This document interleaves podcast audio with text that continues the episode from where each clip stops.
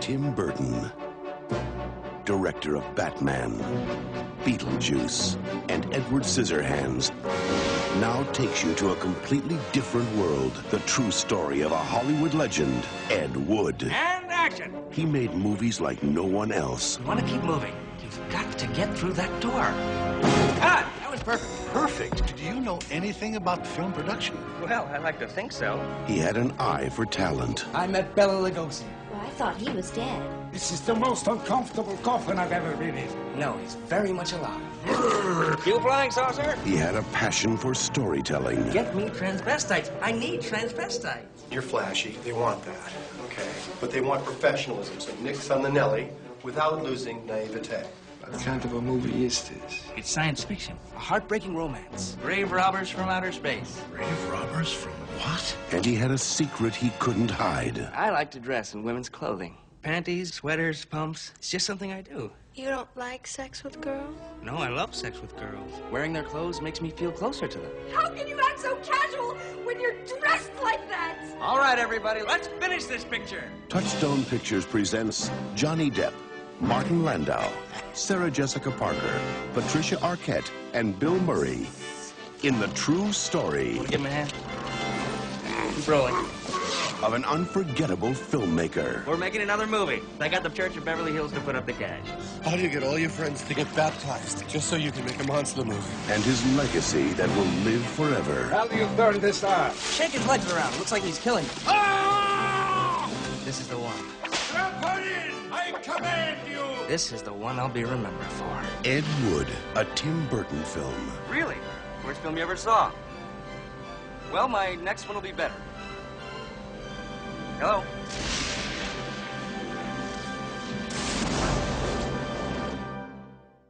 Greetings, my friends. This is another exciting episode of the Film and Water Podcast, proud member of the Fire and Water Podcast Network. I'm your host, Rob Kelly, and uh, I'm back for yet another audio commentary. I just cannot stay away from these things. They are so much fun to record. And uh, it- last week we did Jaws, mainly for the hell of it. But uh, this time I'm here with my pal, David Ace Gutierrez. Hi, David.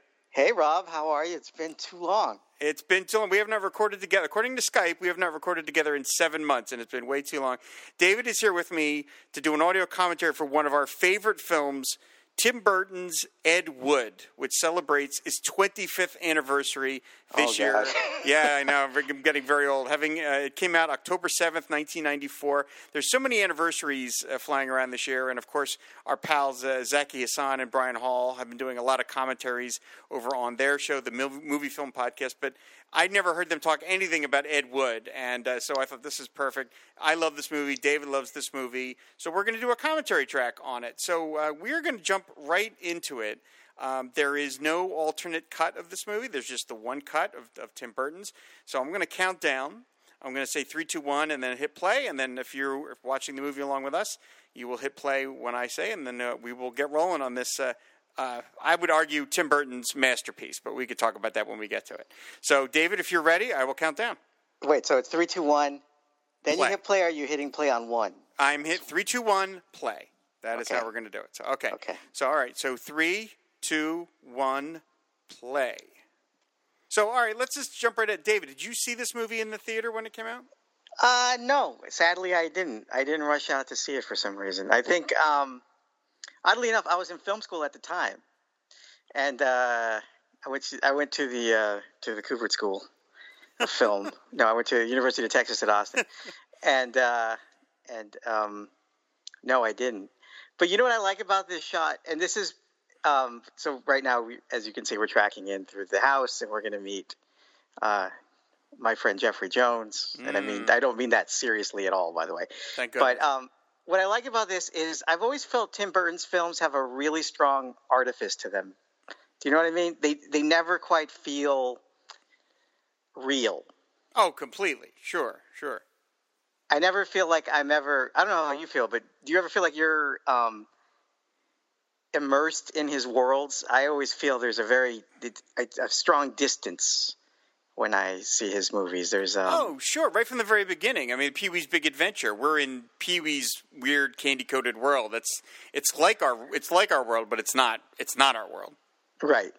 So this, I think, finally celebrates the I, well, one the budget constraints of the movie, which which uh, mirrors perfectly Ed Wood's budget constraints. Right, right. And and and um, because all this is very artificial anyway. if that makes sense. But um, as far as biopics go, this is this has to be one of my favorites, despite some of its, um, I, uh, you know, the the, the screenwriters uh, were a little fast and loose with a few things, and you know, this is of course based on a book.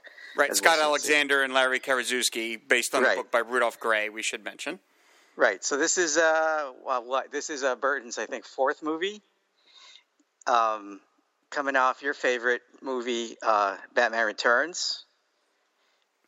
Yeah, And I Edward guess so. Scissorhands. Yeah, Edward Scissorhands, right, and Batman. Yeah. So I guess this would have been his his fifth Oh movie wait, because he did Pee Wee, Yeah. he Pee Wee, Beetlejuice, Batman, Edward Scissorhands, and then Batman Returns. Right, and then then he then he gets a good then then he then he sticks the landing on this one. Um, so were, were you an Ed Wood fan? I mean, what did, did you see this in the theater? What attracted I did. I I saw it at midnight. They were doing a midnight screening. Uh, I was living up in North Jersey at the time, and uh, they were doing a midnight screening, and they were giving away uh, Ed Wood T-shirts, uh, which was just a simple white shirt with the image of, of Johnny Depp uh, in the director's chair wearing his like the, basically the poster. Uh, and I could not, we could not have been more excited because I, yeah, I was an Ed Wood fan. I had already spent some time working at Movies Unlimited, and I was familiar right. with with Plan Nine from Outer Space and Glen or Glenda, and I had become, you know, a fan of Ed Wood's uh, oeuvre basically because they were so bizarre and wonky and crazy, and uh, I so I was I could not have been more excited over this movie. And we, you know, if you're not watching this movie with us. Um, we should mention this movie is entirely in black and white. right, And a and risky this- move back then. A risky move. This is the, I would argue. I mean, we've all heard about the notion of the blank check, which is when a, when a director. that, that's a great movie. Yeah. Yeah, this is, we'll do a commentary for that one too. Uh, when when a, when a director has such heft in Hollywood that they can basically write their own ticket, which unfortunately I don't even think exists anymore. I don't think that's a thing. But at a point, uh, at this point in the '90s, it still was a thing, and a director could, on the strength of of his or, or a star, on the strength of their their involvement, get something made. This was Tim Burton cashing in that check because he was going to make a, a story about a about a person really on the margins of society that only really big big movie nerds knew and he was going to do it in black and white i mean just completely unheard of for 1994 and that and did for a studio film because indie, indie film, film was, sure. was on its rise and you would have this sort of thing you'd have like Right. a jarmusch movie or you'd have something else that was done in black and white And Woody Allen could get away with it but Oh, for right. the most part. This was, I mean, this was released by Touchstone. This is a Disney movie. Uh, and yet it's a black and white thing about a guy who was a transvestite uh, and features a bunch of really weird, carny like characters. I mean, it is, this was just. Disney just saying, "Okay, Tim, you made us a lot of money, or you've made a lot of money because obviously Batman was for Warner Brothers, but you've Right. you, you've made a lot of money for for different studios. Here you go. Here's your relatively modest budget to make the movie you want to make." And, Right. and that's what that makes me think this is his masterpiece. Because to me, this is it's. I, I don't. Again, I don't know about you, but like when I first heard about the movie, I thought that it was going to be. I was worried that it was going to be like a hack, a hatchet job. You know that it was going to be making fun of Ed because it was such a dismal failure. And I, of course, the thing that makes this movie work is that it's not. It- Tim Burton loves Ed Wood. I mean, this movie is so it it doesn't shy away from the showing that Ed is pretty talentless and doesn't let that stop him. well You don't think not- he's talentless? i don't i well not not entirely i don't think he learns his lessons Right. But, you know, I mean, he doesn't. He never grows from, from any experiences, and but um, I think to me the, the most the the, the connective tissue between uh, the Ed Wood movie and Tim Burton as Ed Wood is Tim Burton's worship, clear and flagrant worship of Vincent Price. Yes. How it mirrors uh, Ed Wood's worship of Bela Lugosi in this Right. Right. I think he sees a lot of himself. And yeah, I don't know if you have Dana Gould talked. I don't want it to sound like I'm mirroring everything Dana Gould says, but he does. He does uh, talk about this in his podcast. I think this is a favorite movie of his, and he had the writers on his on his podcast at one Yeah, point. Yeah, the Dana Gould hour. Yeah. the Dana. Thank you. Um, which I think patterned itself after uh, the Bob Dylan show, actually. The- the whole- but anyway, um, uh, that it's an outsider from the studio system who surrounds himself with his own sort of Avengers, his wacky Avengers, if you will, which is what Tim Burton has done his entire career. All his his his like his entourage, if you will, of Johnny Depp, of Helena Bonham Carter, uh, of uh, Denise Di Novi, Lisa Marie, his old girlfriend. It's it's all like they're, like they're kind of the weirdos, and this movie is populated with the Hollywood weirdos, people that just can't quite seem to get in. Now, while Burton got in, he's never like the straightest movie, and I mean that in quotes that he's probably ever done is what Big Fish. Uh, probably, maybe that or Big Eyes. Those are both. Oh, like Big the- Eyes, that's right. You know, the But- most straight ahead uh, stories of his. Right. Yeah. Actually, you're right. So Big Eyes, also by this writing team. Um, That's right. That's right. but um, I just this is to me probably his most personal movie, and what and oddly enough, the one he had the least amount of story tinkering with. Right, I heard that that basically because originally um, uh, that that he was going to make Mary Reilly, Right. Uh, the the, uh, the Jekyll and Hyde movie with uh, with, uh, with with Julia Roberts. He was apparently circling that, and Michael Lehmann, who had directed Heathers, was going to do this. Right. And then uh, Alexander and Karaszewski wrote this script, and apparently it got its way to Ed Wood. Ed Wood was going to produce it. I think. I think Ed was Ed going to Wood? use. Oh, excuse me. Yeah, that would have been amazing. No, Yeah. Tim Burton was going to produce it and just you kind of Godfather it, and that was going to get the movie through. And then apparently he read the script and so completely fell in love with it, and apparently c- called one of them, Alexander Karaszewski, and said, "I want to shoot this." Which, Right. if if you don't know anything about how movies are made, that's virtually unheard of. You know, first pa- first screen first passes on screenplays generally do not get shot. Uh, and but he said no. This is literally the movie I want to make, and somehow he talked Lehmann out of uh, doing it, and Lehmann ends up with a producing credit. He he ended up not doing Mary Reilly, of course, and did it himself. So yeah, I would argue this is by by being such an affectionate portrait of this guy who okay, maybe I was unfair, maybe not talentless, but certainly a guy whose amb- whose ambition and enthusiasm overrode his common sense. Yes. Uh, and, and I'm sure that Tim Burton or any creative person sees them sees themselves in that. You know, it sees themselves in this guy who just wants to be a movie director so bad, and for kind of all the right reasons too. It's not because he wants to be famous or wants to, you know, like maybe use that power. He just loves movies and he wants to be part of it so badly that he the fact that he's not that great at it yet doesn't it doesn't let him stop him. And like right now, we've been talking over this all this Yeah. intro, but right now we're Stock at the, footage. we're of this great this great stem of him in the on the lot looking at all the stock footage and saying I can make a whole movie out of this stock footage. And then he Ed concocts a story just from the stock footage, which is great. I mean, I love he immediately is like all these uh there's these mysterious explosions. No one knows what's happening, but the army is called in. But the knows what's coming, but it's upsetting all the buffalo. It's just fantastic. yeah, I think we've all done that as children. Yeah, What, I think I think most people do that when they watch a trailer. They're always trying to piece together how Yeah, these things are going to fit. exactly, Oftentimes it disappoints. Um, but no, his and, and oh, there's the, there's the the Thin Man. yeah, I love you. Why I haven't love- we done that?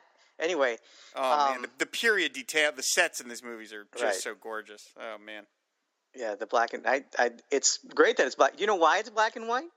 Well, I think originally because they they did makeup tests uh, Right. for Martin Landau's Bela Lugosi, and it occurred to all of them that there was no color footage That's of right. Bela Lugosi, so no one knows really what Bela looked like in color, except for there's like there's no photos of him in color, and they decided the film works better in black and white. Which, of course, that's one of those things that it. When you hear that, you're like, It's a happy accident. it's a happy accident because this movie just simply wouldn't work in color. I mean, to me, it's that what makes it so utterly perfect is that it, it looks like a movie from the time. It's just it's beautiful to look at. I mean, it's just gorgeous. I think the the cinematography is what I think Stefan Czapsky, I believe, is that Yep. the cinematographer? Just it's a gorgeous looking movie. So right now we're looking at uh, Rob Kelly's room. I think it's been rented Right, the out. giant Citizen Kane poster. I did have that poster in my room. I will say I did. did. I did have that one. Yeah, I love. That's another thing I loved about Ed in this was that, uh, and I don't know how much of that is from real life. is that Ed worships Orson Welles, and we see him laying in bed next to his girlfriend Dolores, played by Sarah Jessica, Jessica Parker, and he's talking about how Orson Welles got Citizen Kane made at 25, and you know he's already older than that. Is he is he a failure? And uh, you know that's we all have had. That's how I had- feel my entire Yeah. life. Exactly. We've all had dark nights of the soul like that. Okay, so here he is at Screen Classics, talking to the great Mike Starr, uh, a character Classic. actor. Oh man, this guy As George Weiss. Oh, this guy is so good. Like you just bring this guy in to be really funny, and you give him this moment. He's so. I love the film cans piled up. He's about to make the Christine Jorgensen story. I love goddamn Variety had to print the story before I got the right. Now that bit, now that bitch is asking for the sky. I love Christine Jorgensen, of course, uh, at the time, the uh, one of the first man, male she was the first- first American. I think Right. it's been done in, in Europe, but yeah, the first American who went to who Isn't wanted it- to. Isn't it kind of progressive of, of him to refer to her as a woman? Because it's a woman now. Like it's kind of a, a lot of people now have trouble with that. But and fully- shocking when this was even written, I'd say, when you think Yeah. about it. Yeah, yeah. He's very accepting of her. He called her a bitch. I mean, it's not very nice, but he is referring to Christine Yeah. Jorgensen as a woman, not a man. So here we go. Now, he, now Ed's about to pitch why he's so. I love the sandwich. It's all the crap is falling out of the sandwich. Here we go. Ed's about to reveal why he is. J- Johnny Johnny Depp's face facial contortions in this movie are oh my god they're fantastic. Here, But he based. Did did you hear or read about um, what his performance was sort of based off of? he said it was what a combination of Ronald Reagan and the Tin Man and something And else. uh, uh, uh, Casey Kasem, KCK, I can see that. Mickey Rooney, and um, I've also heard off of, of uh, ventriloquist dummies, which fits the way he his, his mouth movement sort of. I totally see that. I love. I even I love the whispering. I even paratrooped wearing a brassiere and panties. I wasn't scared of being killed, but I was terrified of being wounded and have the medic, medics discover my secret. Again, I love how much this guy accepts this. I mean, other than calling Eddie, what are you, a fruit? Other than that, he pretty much just rolls with it, which is really interesting. I have to imagine that the real Ed was not this gregarious, was not this chipper and Wow. upbeat. But uh, well, I mean, I don't know. I, If he was on I the heard- hooch, maybe, which killed him. yeah, right. Unfortunately, I mean, this movie does. There's a there's a quote from uh, the actress Greer Garson uh, to bring an old timey reference into this, where she was asked about her view of movies and, and biopics, and she said she thought that a movie is supposed to reflect reality, but the mirror should be tilted up, not down. And this, I think, this movie does that. Is that it, it, it really does give you it doesn't shy away from from the darker elements of Ed's life, but it it tips it upwards and makes everything just seem a little brighter, a little less seedy, a little more positive than probably what was really going on because of course it doesn't as you just mentioned it doesn't talk at all about ed's alcoholism which was the thing that eventually killed him at a relatively young And his age. wife's. Yeah, his second wife also, I think, was. oh did you oh kathy sauce. wood too oh that's Yeah. that's unfortunate I think so. Uh, here So we go. here we now go. the big intro. Martin Landau as Bela Lugosi. Uh, the, I mean, sometimes an actor gets a part and just crushes it so hard that he just it leaves debris in his wake, and this is one of them. And he r- very rightly earned the Best Supporting Actor Oscar for this role. And uh, fun fact, he was the first. Uh, Martin Landau was the first actor ever to win an Oscar for playing another movie star. That had never happened Oh. before. It's Do happened recognize- since, but not Oh. not before. Do you recognize the casket salesman? He is from uh, Wayne's oh, World as the announcer who freaks Wayne, Wayne and Garth out. Garth especially when when uh, when when they sell their show to the to the studio. He's also in an episode of Cheers where he dates Carla, and we find out that he has a heart condition and that even sex could kill him. Uh, that's a, it's a later season episode. We'll get to it. Ryan will get to it over on Cheerscast. But I love, man, the makeup on, on by Rick Baker, uh, who also won an Oscar for his work on this movie. Uh, I mean, he, It should. he, I mean, boy, he did looks he looks like a corpse. Uh, Summer School's Rick like Baker? So I guess Summer School's Rick Baker. I love the, the line about uh, eleven cities in ten days, if that's conceivable. That's great. I'm like, shit. Where's my transfer? This is how I picture you and uh, and your buddy Alan. My bu- oh yeah, yeah, yeah. This was me and Alan Brennert out in out, out in California. Absolutely. Alan didn't curse like that, but other than that, yeah. Here we go. And now here's the grim reality. The grim reality of uh, of Bela's life. When's your next picture coming out? I have no next picture. Well, he had just done the the um oh the the ape movie at this point in his life. Bela Um, Lugosi meets a Brooklyn gorilla. yeah, yeah, that's right. He just has the great line, "No one gives two fucks for Bela," which is that is I, I use that line in my life to this day when when we're me and my buddy uh, Dan Colon, who was just on the show last week talking with me Plug, over plug. Jaws. We we talk when we come up with something about where where we've been thwarted by something, we will use as "No one gives two fucks for Bela" as the kind of our our life situation at that moment. So So uh, this house here- today, four million dollars. Yeah. Bela's sad little little track house that he's got here. Man, and if here, they held on to that, they'd be millionaires. all right, and here he's talking about it's all giant bugs, giant spiders, giant grasshoppers. Who would believe such nonsense? Uh, I love the I love the car is always smoking. The Ed's old beater of a car is always pin, knocking and pinging a full two minutes after he's gotten out of it. He Uh, borrowed it from from Archie in Riverdale. yeah, exactly. The women that prefer the traditional monsters. I think he was no, he was actually married at this point. I think in his life, He right? He was. That they leave that Yeah. part out that he was married. He was not lonely. He was not a lonely old man living in, by himself. Uh, but I mean, and I, well, you know, that's perfect time to bring this up uh, because this is not a documentary. This is a movie. This is a dramatic interpretation of Ed's life. Does it bother you if biopics get salient details wrong?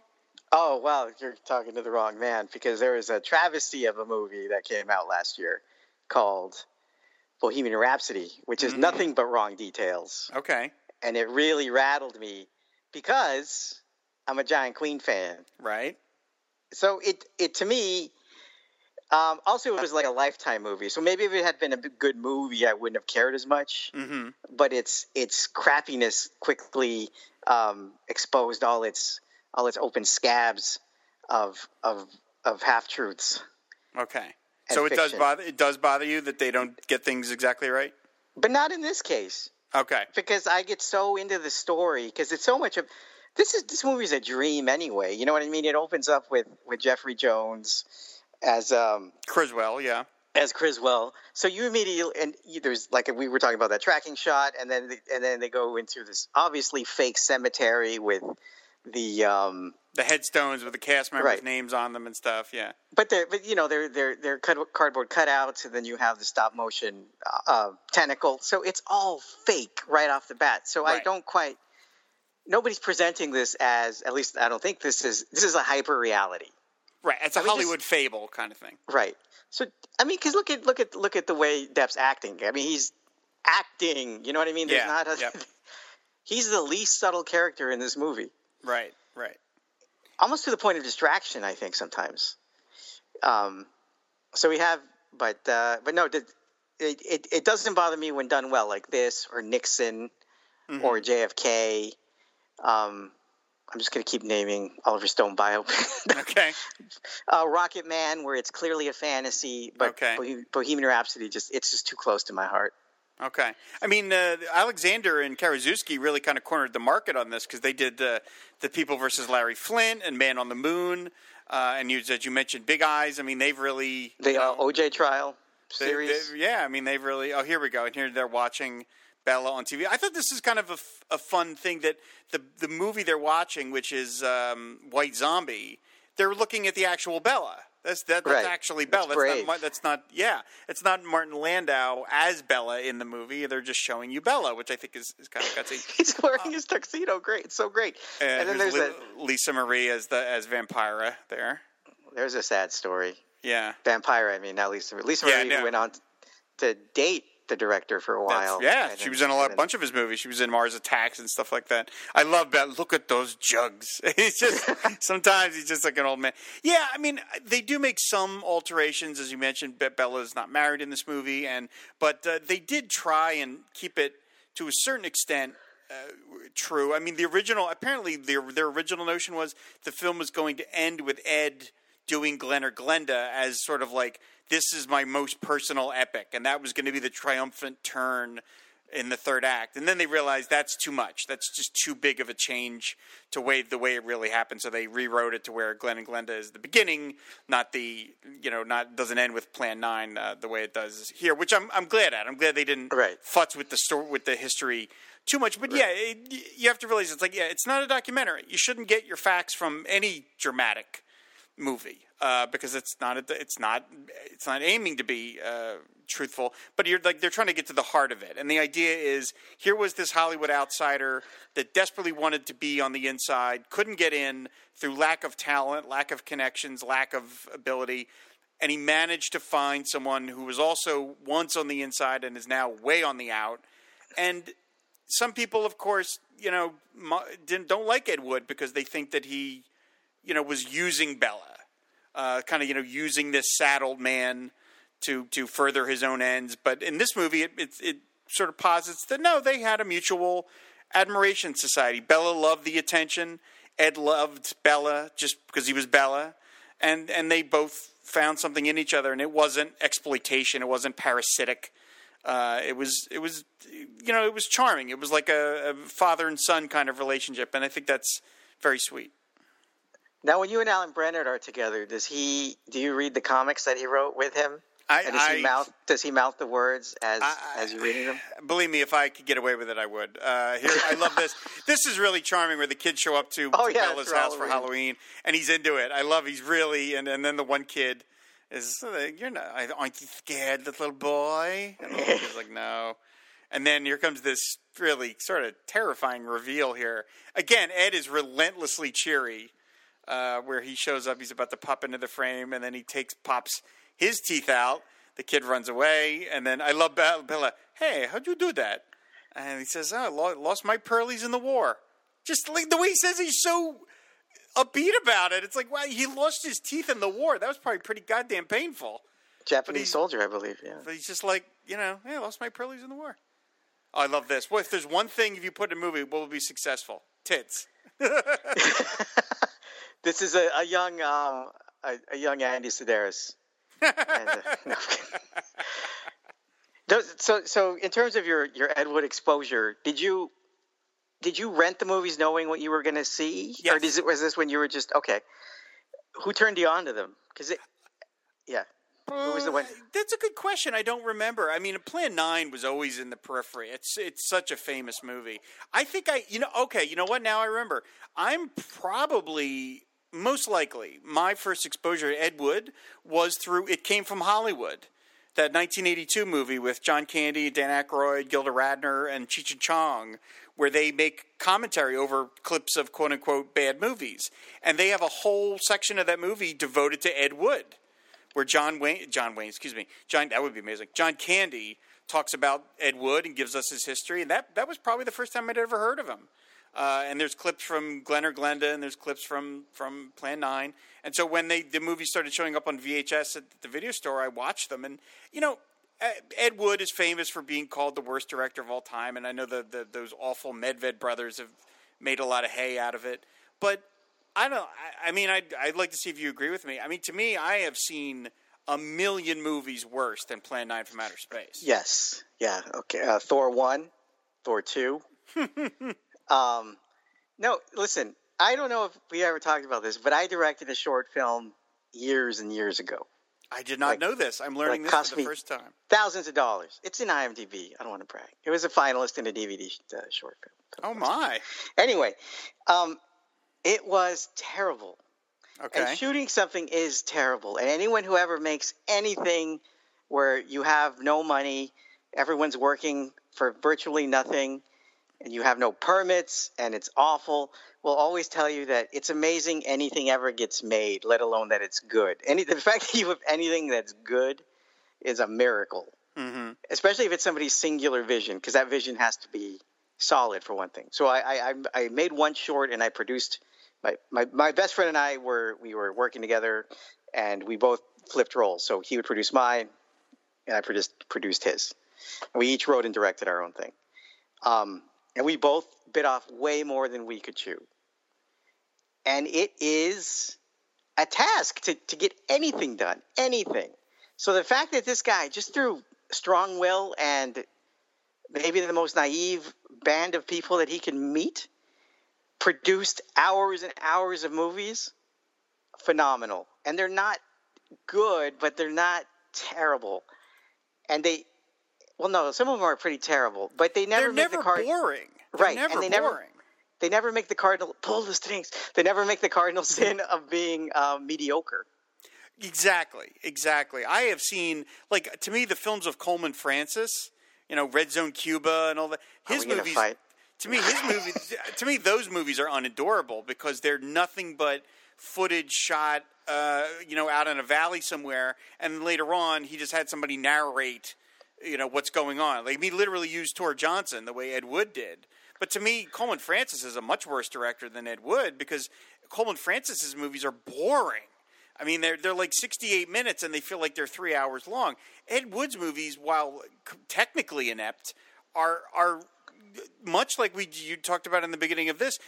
They they exist in this, this weird Ed Wood universe, and you can tell almost instantly that you're watching an Ed Wood film because it has its own bizarre internal logic where things happen and where you know all of a sudden you've got again the stock footage that comes out of nowhere. It you do get the sense that there's a real or auteur voice here. It's an inept one, but it's a voice as opposed to a lot of other guys who were just traffic cops, you know, and could Right. could shoot basic footage, but uh, couldn't make it interesting to save their lives. I mean, I've seen virtually Ed Wood movie, every Ed Wood movie that he ever made. I think I've seen Plan Nine, Glen or Glenda. Um, uh, oh shoot, Orgy of the Dead, uh, the the one about porn. Bride of the Monster, Uh, Bro, Bride of the Monster, which they talk about. I mean, Jailbait. Jailbait, The Sinister Urge. I mean, they're all really. That's a great title. The, yeah, The Sinister Urge is fantastic. Uh, That's my that's my uh, family motto. yeah, I mean, so uh, I mean, you know, it's, again, he's not he's not good at what he does, but it's it's singular, and that Right. to me that matters. That's important. Um, the scene that we just that just went by, where he's talking to Bela and he's writing the script, and he's clearly writing the script for Glen or Glenda, and he's getting Ed to be in the getting Bela to be in the movie, and Bela has no idea what he's talking about, and Bela says. Uh, like, uh, like uh, he's like, you kind of control all the characters, and Bela says, so I'm like the puppet master. And Ed goes, I like that. And you know that that's completely inappropriate to the story he's telling. But Ed is so in love with having Bela in his movie that he's willing to make like a hard left turn in his movie just to work Bela into it. To pull the strings. Pull the slings. Pull. And, God, I, never tire of that of that speech. and we, Sorry, what were you saying? Uh, well, we saw B- Bill Murray there. Yeah. Uh, as Bunny Breckenridge, uh, who of course uh, opens up, uh, not opens up, but he's uh, he's in um, Plan Nine, and uh, this is, I think, the only time Bill Murray was in a Tim Burton movie. I, I usually he kind of uses the same actors over and over again, but this is the only time I could think of of Bill Murray being in a, a Burton movie. Closest he- uh, Bill Murray got to being Batman. There you go. And now, oh, I, I have to mention, I have to mention uh, Norman Alden there on the left hand side as as Bill, the colorblind cameraman.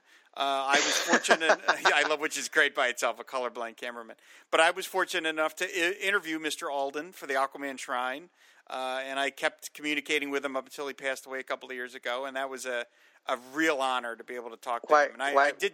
I did talk to him about Ed Wood too when I when I What? had a chance to interview him. I'm sorry, I don't, I don't know his connection to, to Aquaman. He was the voice of Aquaman on the Super Friends. For real?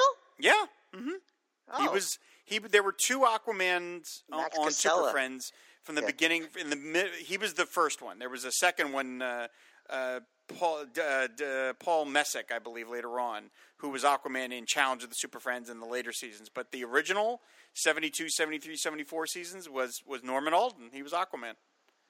So I feel like we, we oh we totally skipped over um, Sarah Jessica Parker as as uh, Where she finds out that he is a transvestite. Yes. no, but just as as her role, Yes. Oh, yes. Um, Dolores, his wife, Dolores his Fuller. wife, Dolores Fuller. Yeah.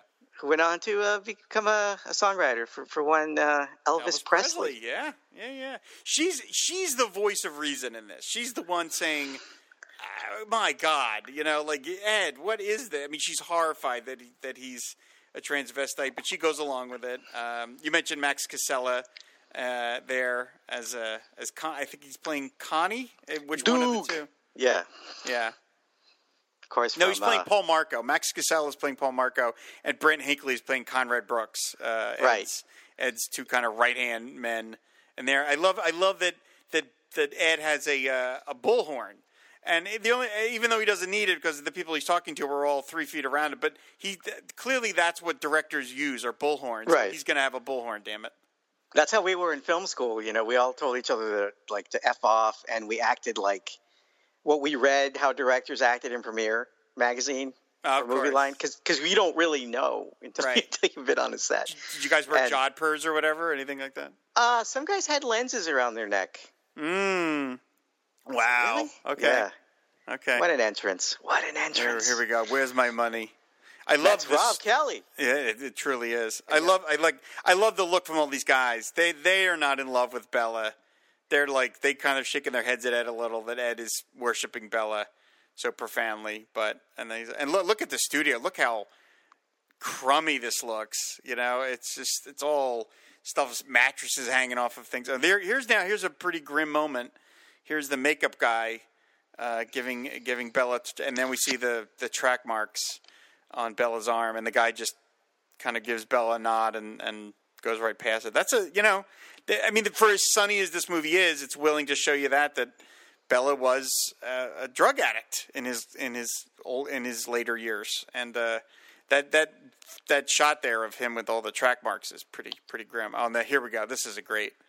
Here's Conrad Brooks asking Bela for his autograph, and they see look how happy Bela is. So happy to sign it, and then he then he just goes one step too far. You know which movie of yours I love, Mr. Lugosi? The Invisible Ray. You were great as Karloff's sidekick. Here we go. And there's the pause. Karloff, sidekick. here, here goes. And then fuck you. this is this is how I picture you and and your your normal co-host Shag. Who's the, well? Who is who in this scenario? Well, I could. I'm gonna guess that you're you're uh, you're Lugosi. Wow. All right. You have an interesting view of me, but okay. I love this. I've this. met He's- you, and I've seen the rivalry, and I don't like it. All right. Okay. I love that. I love. I love how Bela puts down Frankenstein. There's no acting. It's all makeup. It's all in the- grunting. I love that. That's great. It's true though. It's a little like. Did you ever see Philadelphia? yes. Yes. So makeup does the job, not you, Tom Hanks. Oh. Ooh, wow. You heard it here. that. You're a little irritated. Bullshit. I'm ready now. Roll the camera. He's ready to go. And I, I love that.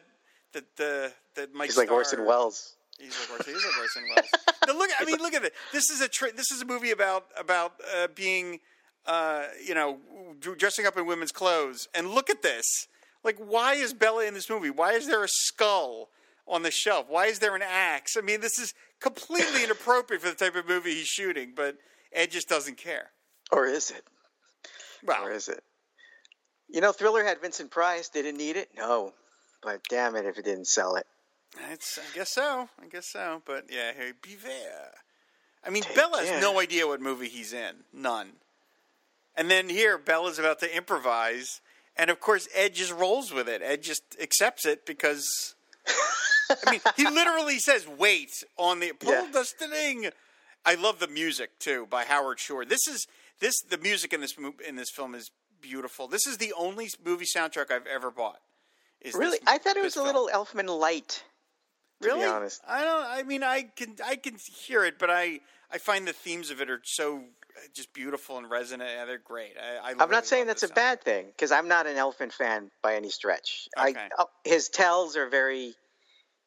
I'm sorry, not his tells, but his um, his ticks mm-hmm. wear on me very quickly, like the la la la la la la la. And right, the, right, right. The I don't know the musical syncopation. Would it? Uh, I guess the beats that he continually reuses and times everything too. It, gets to me. Except for you know the most perfect song he ever wrote was the Flash theme song, but Of course. that's yeah. So Sarah No, Jessica like- Parker, who Yeah. at this point had done this is one of, of what I guess two or three movies that she did with with Burton. She was in Mars Attacks, and oh, that's right. That's right. She I is, think that's yeah. it. This is also. Burton's first flop.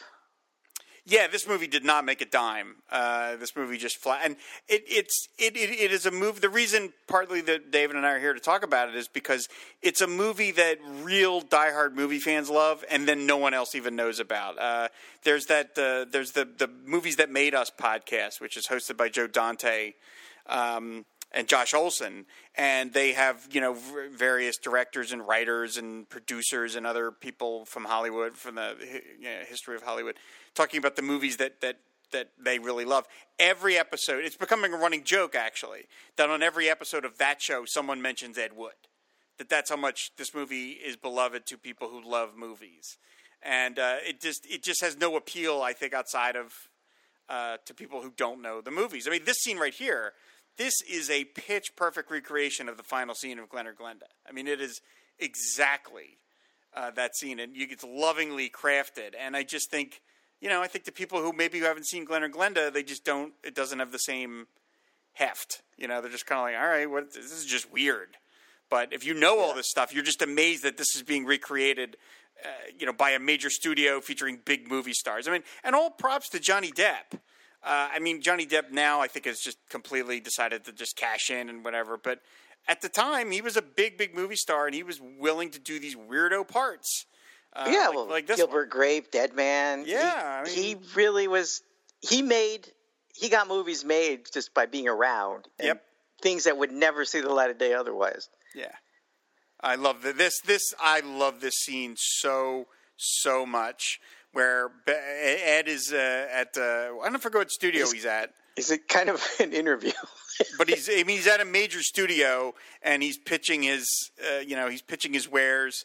I love he says you get a full crack at my talents. And, Thank you.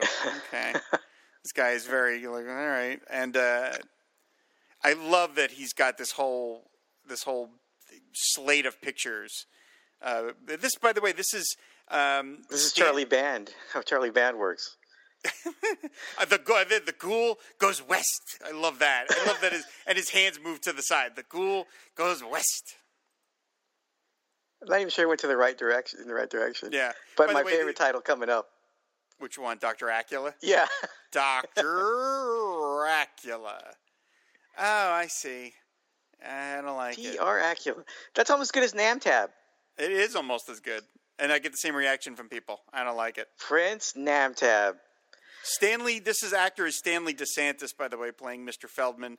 Uh, you probably know him. He's a guy. He's a guy. who's been in a lot of great movies. You probably know him from uh, Boogie Nights. He's in. He's the guy that runs the uh, the, the the stereo store that uh, Don Cheadle works at. He's the one who talks about you know. Uh, I thought hiring you would bring some good pussy into the store, and it has. That's the same guy. So well, you know, Hollywood motion picture filmmaking and porn industry have a lot of Bride crossover. of the Atom. Atomic Age stuff, huh? I like it. I love that he's managed to practically almost sell a movie. I love it. I'll tell you what, Mr. Ward. He doesn't even get his name right, Mr. Ward. Oh, I love the. Okay, I always love the two guys in this. The um, they're watching the, other film in the screen room. Yeah. the other studio heads because they look. They always look to the boss Yep. Yep. for how they react. What the I've been watching this? Veep, and this is very similar. Is it okay? Now, you know, um, what? What? You never saw the room, right? No, I've never seen the room. God, why haven't you seen the room? I I don't know. I just I just haven't gotten around to it. Okay, but all right. Well, the room and the disaster artist, I think, make uh, make a great companion piece to, to this movie, and any and of course, I think you have to watch the three Ed Wood movies that are featured in this movie, Glenn Right. Randa, Right. um, Plan Nine,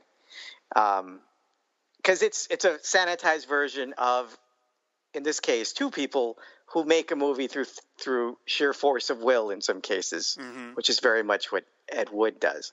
Right. The- and you know the writers were talking about writing biopics, and um, they what they talked about was they never wanted to do the classic birth, hardship, death story. They always just wanted to tell a story uh, what happened in this person's life.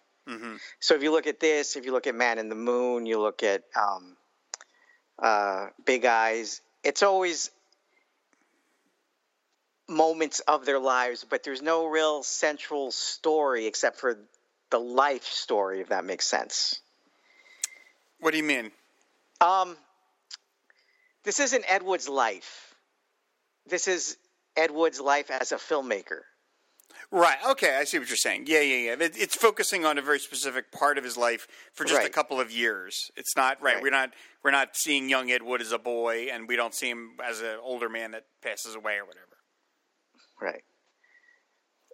Poor Bunny. He never. He never. Uh, He never got that sex change. I love the guys in the front row at this wrestling match because they're overhearing Bunny talking. Uh, I mean, Bunny sticks, you know, in the white suit, and then look, the two guys are looking at each other because they're overhearing. Won't those girls kick in? I'm going to take and make me a woman. And the one guy looks at the other guy like, "What?" And then, yeah, are you serious? And then, and then he's he's going to say in a minute, uh, "I realize I have to take action." Here he goes. Goodbye, penis. And the two guys look at each other like, "What?" so here we go. This is where my life comes in. Hello, Mike Gillis. Your love of Georgie Animal Steele. Wow. Tor Johnson. Playing Tor Johnson, perfect. One of the casting. greatest wrestlers. Did Did you watch? Do you remember when he was in love with Miss Elizabeth? I do remember that. I watched wrestling when he was a, a figure in it. So yeah, I remember that. WWF days. Yep. Before the. When they, my, he is one hairy beast, isn't he? That is a that is a hairy back. That is a very very hairy back. No doubt about it. He's wearing a T-shirt of hair. Yes. I love I love Bunny in his white suit eating the hot dog. I mean, it's. By the way, of course, when he says goodbye, penis is when exactly he bites down on the hot dog. By the way, I love the he was look. he was a brave guy back then, you know. Yeah, pretty open everything. kind of openly gay. Yeah, I, the looks Dolores gives gives him are priceless because she's just like just repulsed. Uh, This is how I puts- picture she, she every girl- It. She's eating goddamn chicken. I love he's eating a whole chicken. This is great. What do you? What did you say? This is a. I mean, I, I I think I'm guessing her- what joke is coming here, but go ahead. I picture her every time uh, you're probably around your friends with whomever you're dating. That's how I picture her reacting. wow, look at that. Whomever I'm dating. Interesting. Okay.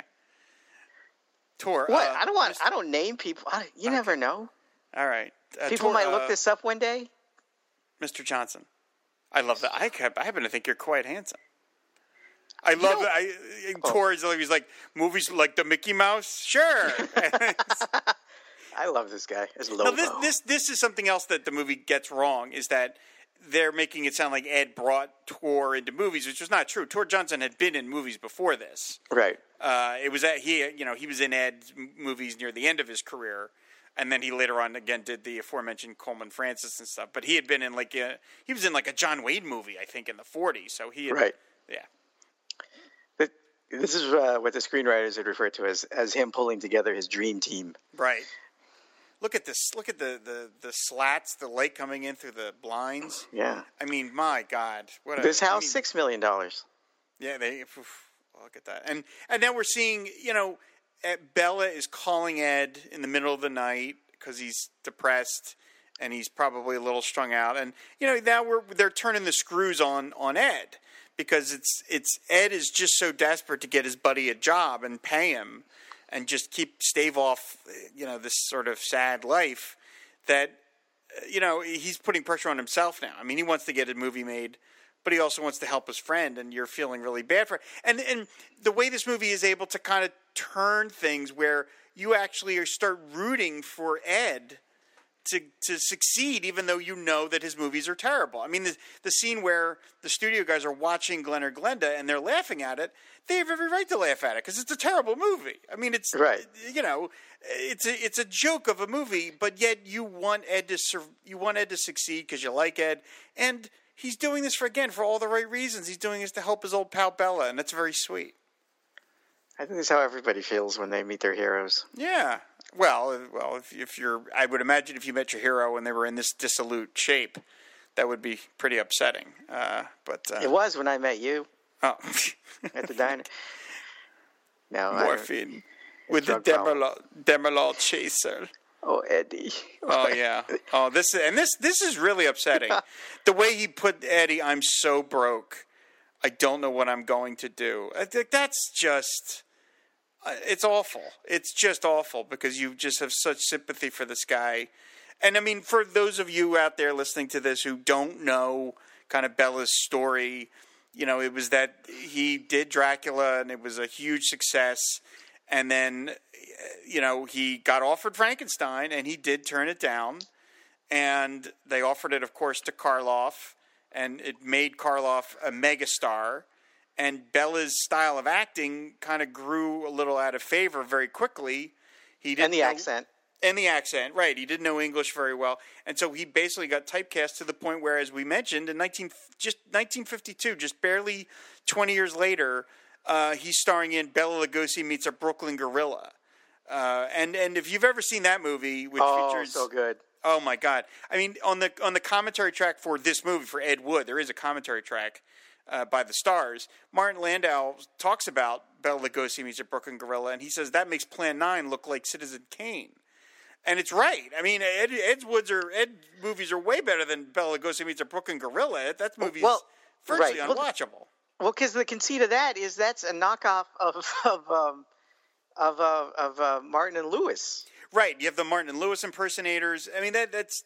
I mean, Bela. I mean, it, the sad thing is that the the indignities that Bela suffers uh, via Ed Wood were were not the lowest he would sink. I mean, unfortunately, I mean, the Bela Lugosi Brooklyn Gorilla is just the title alone. You're just like, oh my god, this is so sad. And so here, this is this moment where Bela's got a live TV gig. This is apparently based on a thing that happened on the Milton Berle show, where Bela, who didn't know English all that well, uh, had to learn his lines lock, stock, and barrel because he couldn't improvise because because of his Right. language barrier.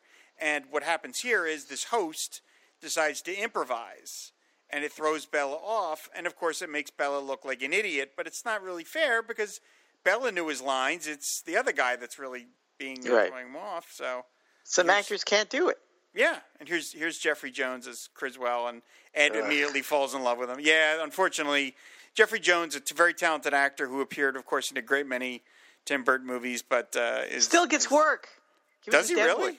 Yeah. He was into. Oh, really? Wow. Well, he's kind of disgraced himself due to some unfortunate run-ins with the law uh, involving uh, material that he shouldn't uh, be having. Uh, let's just let's put it that way. Uh, here So- we go. Bela takes in the. Do you want me to tell you my Jeffrey Jones story now? Yeah, let tell tell tell your Jeffrey. Jo- Well, okay, hold on one second. Let just as related to I this. keep my this- pants on. this thank goodness um, this this moment here where where the guy the comedian is just riffing and poor Bela just has nowhere and even you're right we see Ed and Ed knows Ed's looking at his script and poor Bela's just lost so on the commentary track on the the, the actual one uh, Alexander and Kazuski Karaszewski tell this great story where um, Bela was hired to go on the radio to promote some movie that he was in. Uh, I forget which one. And he, because he didn't really know the language, he was asked uh, to get. He asked for the questions ahead of time, and then he would learn the answers. And then he would just be able to say, you know, okay, I, I wait till the guy's done talking, and then I can answer. And he learned the he learned the answers in the order that he was given them. Then he goes on the radio, and the guy changes the orders of the questions. So it, Oh no. yeah. So it, apparently, one point live on the air, the guy says something to Bela about like, "So Bela, you must be excited being in this new movie." And there's this pause, and Bela goes, "Thursday." And you know, it just, they said it's it's a, it's a hilarious story, but you feel bad because it's like again, the poor guy. It wasn't his fault, you know. He, he, he was doing the best he could, but the language barrier really, really hurt him. So that's that's what they're getting at in this is that poor Bela you know, he's, it's not because he's a failure or, he's incapable of doing the job. It's just he's just out of step with what's going on in, in Hollywood at this point. So I'm sorry. So what's your what's your Jeffrey Jones story? I was uh I was it was when I was working at King of the Hill, so it's about 98, 99. And um I'm I'm covering the reception desk and I'm on the phone to my loan officer because I had student loans. And my loans had just been sold from one bank to another bank. And that was very disconcerting to me because I didn't oh, this is great. They keep trying to make him say I don't drink wine.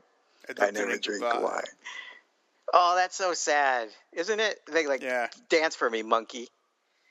Anyway, um, Jeffrey Jones was reading for something for King of the Hill or Family Guy because we shared offices with them for a while, or maybe it was Yeah, I think it was one of those two shows. And um, he hears me on the phone with the loan officer, and I said, "Okay, so now my payments are how much, and what do I do?" And the guy says, "Well, because you're a PA, the loan officer says this, because you're a PA and you're only making twenty-five or thirty, it was a crap amount, like thirty grand a year or something, and you have six roommates, and da da da da, da you can declare poverty."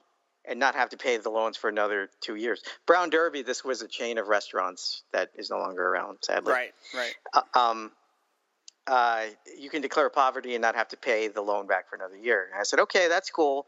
And then Jeffrey Jones leaps up from the couch and says, get his name. You get his name, you get his first name and his last name, and you write it down and you refer to this conversation, date and time, if you ever have, if, if somebody challenges you on what this person said. Wow. Like I'm like, okay, getting financial advice from from Jeffrey Jones, and then you hear about his uh, what he was predilection for, for like, reading material. Yeah, right. And you think, well, I guess he would know a lot about students, right? Like, oh, and maybe oh, their loan oh, problems. Oh, oh, boy. Yeah, so that's my Jeffrey Jones story. All right. Okay. was he a nice guy outside of that context? I, I don't know. I guess I thanked him for his help, and um, that was as far as it got. Okay. All right. So, I told you, I, I warned you beforehand. It wasn't really much of a story. That's okay. Hey, no, it's great. It's it's cool that you had an interaction with him. yeah, There, they it's not had as good the- as yeah. They had the backing party, which doesn't go anywhere. Uh, there is that moment we, we that went by where uh, Ed is like a child and he's talking to Criswell about, you know, how did you know we're going to be living on the moon by 1989? And Criswell's like, I didn't. It's horse shit. It's all made up. And you see how crestfallen Right. looks uh, that he's finding out that you know so much of it is fake, and that that's probably the movie's invention. Ed Okay. couldn't have been that naive to think that you know Criswell was real or whatever, because that's very childlike. But it's Right. nice. It's nice in the in the context. I love him bouncing up and down to the music. It's very sweet. Here he's meeting. Juliet Landau, which is Martin Landau's daughter. I love no water, no liquids. She's and allergic. Terribly allergic to them. And la- Julia Ed's- Landau went on to play Romana Three, or Trey, as she's known in the uh, Gallifrey series of audiobooks. Wow. Okay. Oh, really? All right. And she was on um, the Buffy. Buffy. Buffy. Yes. It's Drusilla. Drusilla. Yeah. I, lo- I, I like that the brief flash of oh, this woman's nuts that goes over Ed's face when she says, "I'm terribly allergic to all liquids." Uh, and then, but then he, but he, but then when she mentions that she has money, he's willing to go along with it. Okay, you know. It's then- just great that somebody with such a weird allergy would, would fit perfectly into his band of, Yes. Of it gives- outsiders. gives her the script. He's always got a script with him. This is very interesting. I love say. Do you think it would be possible for me to play one of these parts? Like it's just, he's just oh shit. Oh, well, you want to be an actress too? Well, of course. And here he's trying to. Now he's he's here. He's being you know he's trying his best. The secretary. You could you could be the secretary, the file clerk. They'll sound small. Those kind of those sound kind of small. Yeah. uh, now here she's about to snake. There, the look. He's about to snake the part away from his wife Dolores, and Ed's gonna do it because she sounds sale. like this. It sounds He's like this woman has fifty thousand dollars, uh, which is you know a lot of money in nineteen fifty three or whatever. So Wouldn't be the first time someone bought a roll. You know what I mean? no, no, there you go. Yes, and then he agrees to it. Oh God. And now, So- of course, Yeah. There you go. He's got to. this is great. I love how big this this house looks in this shot. I love she's throwing you two timing dress wearing son of a bitch. That's great. I love his hair flopping like that. He looks like Shemp.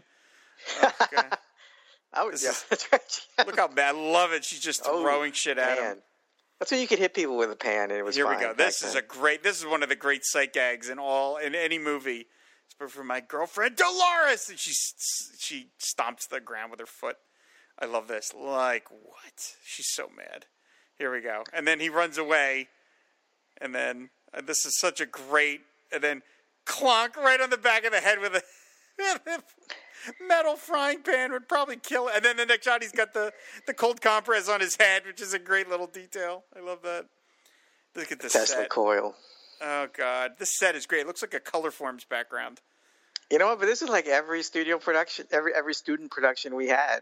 Yeah. Uh, oh, here we Yeah. go. Eddie, which dress do you like better? And then here we're about to find out that Bill, the cameraman, the red one or the green one, which one's which? What do you mean?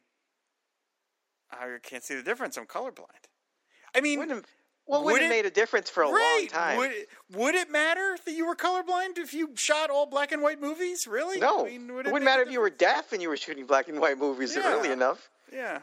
Here we go. Now, Ed can knock off 20, 30 sit-ups in a day. It's incredible. And Bella's just nice. He's just talking to Tor, you know? Ed would have Ed would have made a great TV director because he just gets it done.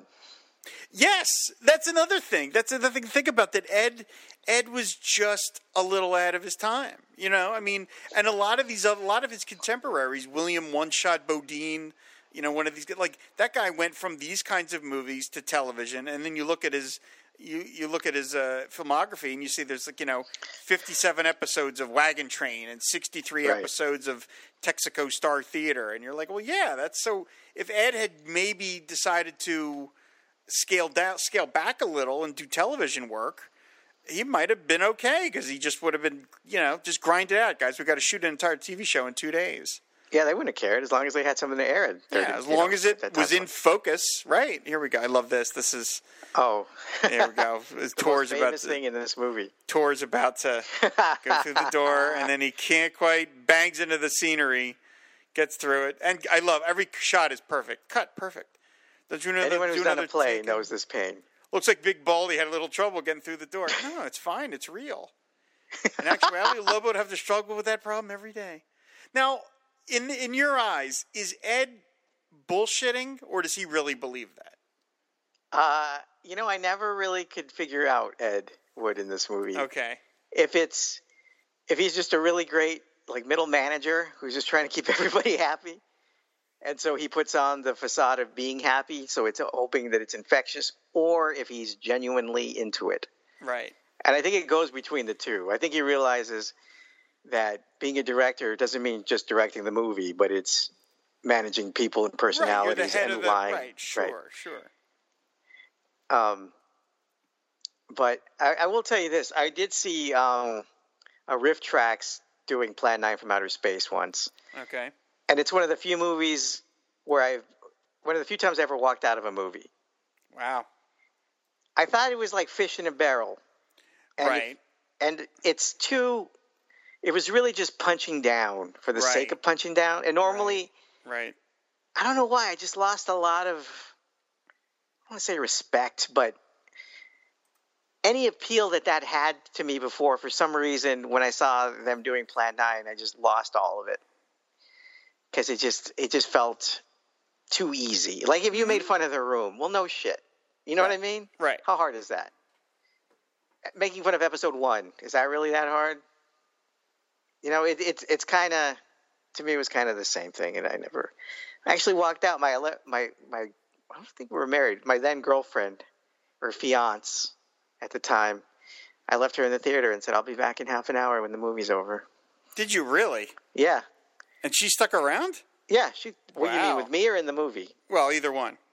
Yes and yes. Okay. Wow. Amazing. And you know that girl? I married both. that girl. No. I I understand. yeah. yeah. Yeah. Yeah. That- yeah, It just- I mean, I, I- I think post this movie, it's hard to just crap on Ed Wood because you just, uh, again, maybe it, that may not be fair because the real Ed wasn't probably like this. But I don't know. I think anybody can appreciate the the ambition.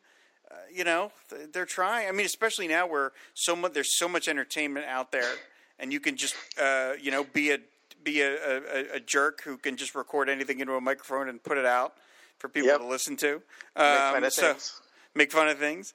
But uh, you know, but yeah, I think I, again, it's it's. I mean, I love Mystery Science Theater. I, I will admit I haven't enjoyed much RiffTrax because I think there is a a meaner quality to it. But I enjoyed MST, and I enjoyed the MSTs on Ed Wood movies. I mean, they did an M. Oh, by the way, this is Conrad Brooks, uh, the guy, the older man here on the left hand side of the screen. He was That's- actually in one He of was these actually in. Plan Nine from Outer Space. He's one. He was one of Ed Wood's uh, people. So that's the real guy there. And uh, imagine, and in fact, he's he's standing next to the guy playing Conrad Brooks. Uh, so right there, in the right next to Juliet Landau is the guy playing Conrad Brooks, and then there's the real Conrad Brooks. Hold on, Lisa Marie. Oh, and here's the the screenwriters. Scott Alexander and Larry Karaszewski are in this shot. There's the one guy we'll see him there in the white suit I believe that is Scott Alexander, uh, right there in the white tuxedo. So that's his cameo in this film. I love that. Yeah, they then, look- the, then the other one is in the background. I Too think recent.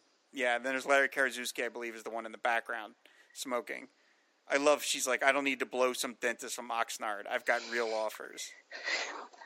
She kind of had a bigger sense of who she was. I think this is, of course, Vampira, who Right, right. um, her real name. Uh, I'm blanking on. Do you remember her real name? Uh, like Luana Nuri or something like that. Uh, she's she became friends with Dana Gould. Mila we mentioned Nurmi. earlier. Yeah, uh, uh, Mila Elizabeth Siri, and I can't pronounce it because it's Finnish. All right, I I, But- I, inverted the uh, the symbols there, but the uh, Yeah. beginnings there. But yeah, yeah. She she later on, as they'll mention, sued El, Elvira for stealing her act, which did not uh, go anywhere. So, but she Yeah, stayed in Hollywood. She stayed in Hollywood up until her death. She was friends with James Dean. She had a different. She had different businesses. This is uh, There's Rance Ron Howard, Howard's dad. Ron Howard's dad, Rance Howard. Yeah, I love this. That's quite a story. Yes. So you does look like. He does, yeah. And now you're going to make it again? No, we made part of the movie, and then we're trying to we're trying to look. I love. We shot ten minutes, and now we're looking for completion funds. That's Yeah, really funds. that. I'd say if you've only done ten percent of your project, you're you're not anywhere near completion funds. I think you're you really just need to just make the movie at that point. I think that's how Bottle Rocket got funded. Oh God, the guy spits. Wes Anderson's movie. Is that for real? I think so, but Wow. I I God, I'm probably lying when I say this, but I think Wes Anderson was Polly Platt's nephew or something like that too. Really? So, Oh, so that kind of helped. Oh, Yeah. I didn't know that. Uh, now here, Ed's making yet another compromise where this guy wants the movie to end with a big explosion. He has no justification for demanding such a thing, but uh, if he's going to fund the movie, he wants the movie to. Here he goes. Here's his son. He describes his son as a little, little slow, slow. but a good boy. I would think my dad's hell of a probably said man. that a couple of times. Yeah. John, does, Mr. Kelly does say that about you. Thank you, thank you, David. And then Ed goes along with it. Sound perfect? Oh man. So Max Casella, of course, from Doogie Howser, Doogie which I guess had ended around this time or a couple of years before. And then I don't really know what else he's done. I feel like he's shown up here and there, but Max Casella, you mean? yeah. Uh, yeah, this is I. I used to watch Doogie Howser, and I was impressed that like I was like, wow, he's in. You know what? He's in other. He's got eighty-seven credits Yeah. at this point. Uh, he's in the marvelous Mrs. Maisel. He's in Ray Donovan. He was in. He was on the show Vinyl. Oh, that's right. Uh, He was in Inside Llewyn Davis. He was in the movie uh, uh, Blue Jasmine with Woody Allen. So he's doing quite well for himself, Max Casella. Good for him. Doog. Here we go. And then this is their one moment I love together. where yeah. I've heard so much, and they clearly they don't like each other, or Dolores doesn't like Loretta because Loretta's stealing. There you go. You still need some more work. This is like you and Shagg when you prep for a. I, I love TV Ed, Ed comes into the background and has to has to de-escalate the situation. This is great. Why don't we talk about the scene? By the way, this this act this is Loretta King. That's the real act. That was the name of the actress. Right. Uh, they, they're not changing it. Uh, she was only in a couple other movies after uh, Bride of the Monster. She was in a movie called Tough in the 70s, and then another movie called Deliver Us from Evil in 1975. She lived to be 90 years old. She was around until 2007. So uh, I don't know what she did in between, like the 10 years between movies, but uh, she obviously had some other career going on because she only has about four credits. But and then here, this scene is again another perfect recreation from Bride of the Monster, which is this weirdo kind of roundabout dialogue that Ed wrote, where people talk in a way no one talks. Uh, you know, it, it, it has some weird rhythm all its own, but it, it's completely unreal. You've yeah, got the David whole town. Mamet based a lot of his writing on the way Ed would. You've got the whole town in a panic. I, I can't hear I you. can't hear you. What? I know what you said, but I can't hear you. And you're just like, okay. I love her. You know what? People love Ibsen. They love Ionesco. right? It's the same thing. More periods than a Pinter play. So there you go. If you had two people dressed all in black against a white backdrop, it would have been called Brilliant in, in New York in 1972. oh, but same because it's in. Bride of the Monster, it's somehow. Yeah. Here's a Yeah. little. This is a fun little caper where Criswell and Tor and all the other guys are going to steal uh, a prop octopus from uh, this studio. They're going to literally break in and steal this octopus prop. And this is apparently really this really happened. Apparently, this is a true story. You have to do this stuff sometimes. They literally stole this prop. Do you know what I almost stole from Disney when I worked there? What? They had a bicentennial. Do you remember the movie The Bicentennial Man with Robin Yes. Williams? yes. They had that. They had the Bicentennial Man figure, like half of his body, the, the upper half and the head. And I don't remember if the arms were there. Um, just in a warehouse, prop warehouse. And I thought, you know what? I could just sneak this out as like a passenger in my car if I just pull my car up. and nobody would know. Nobody would know. But This, of course, leads to a gag that's brilliant. One of my favorite gags in this movie um, with the octopus. the octopus falling on falls on. no, it's co- the, the octopus. My favorite octopus gag comes later. Oh, later on with Bela. Yeah. We killed him. Yeah. Here we go. It's a good Uh, prop. I mean, it's it looks really it looks really good. It's a good prop.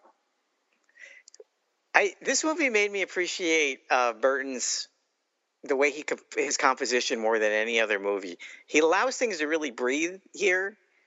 And if you look at the stuff that came before this, like um, well, like Batman, which was just used a lot more cuts than he normally did. I guess you know because it was an action movie. But look, look, he just really lets things just play out in a shot, Mm-hmm. much like Wood did. Um, Right, and because and Wood because he had to. right, right. Wood couldn't shoot coverage. I mean, that was that's Right. the problem with Ed, at least. Right. But things just he he takes his time with this, and I I think that's to just a it's a great success.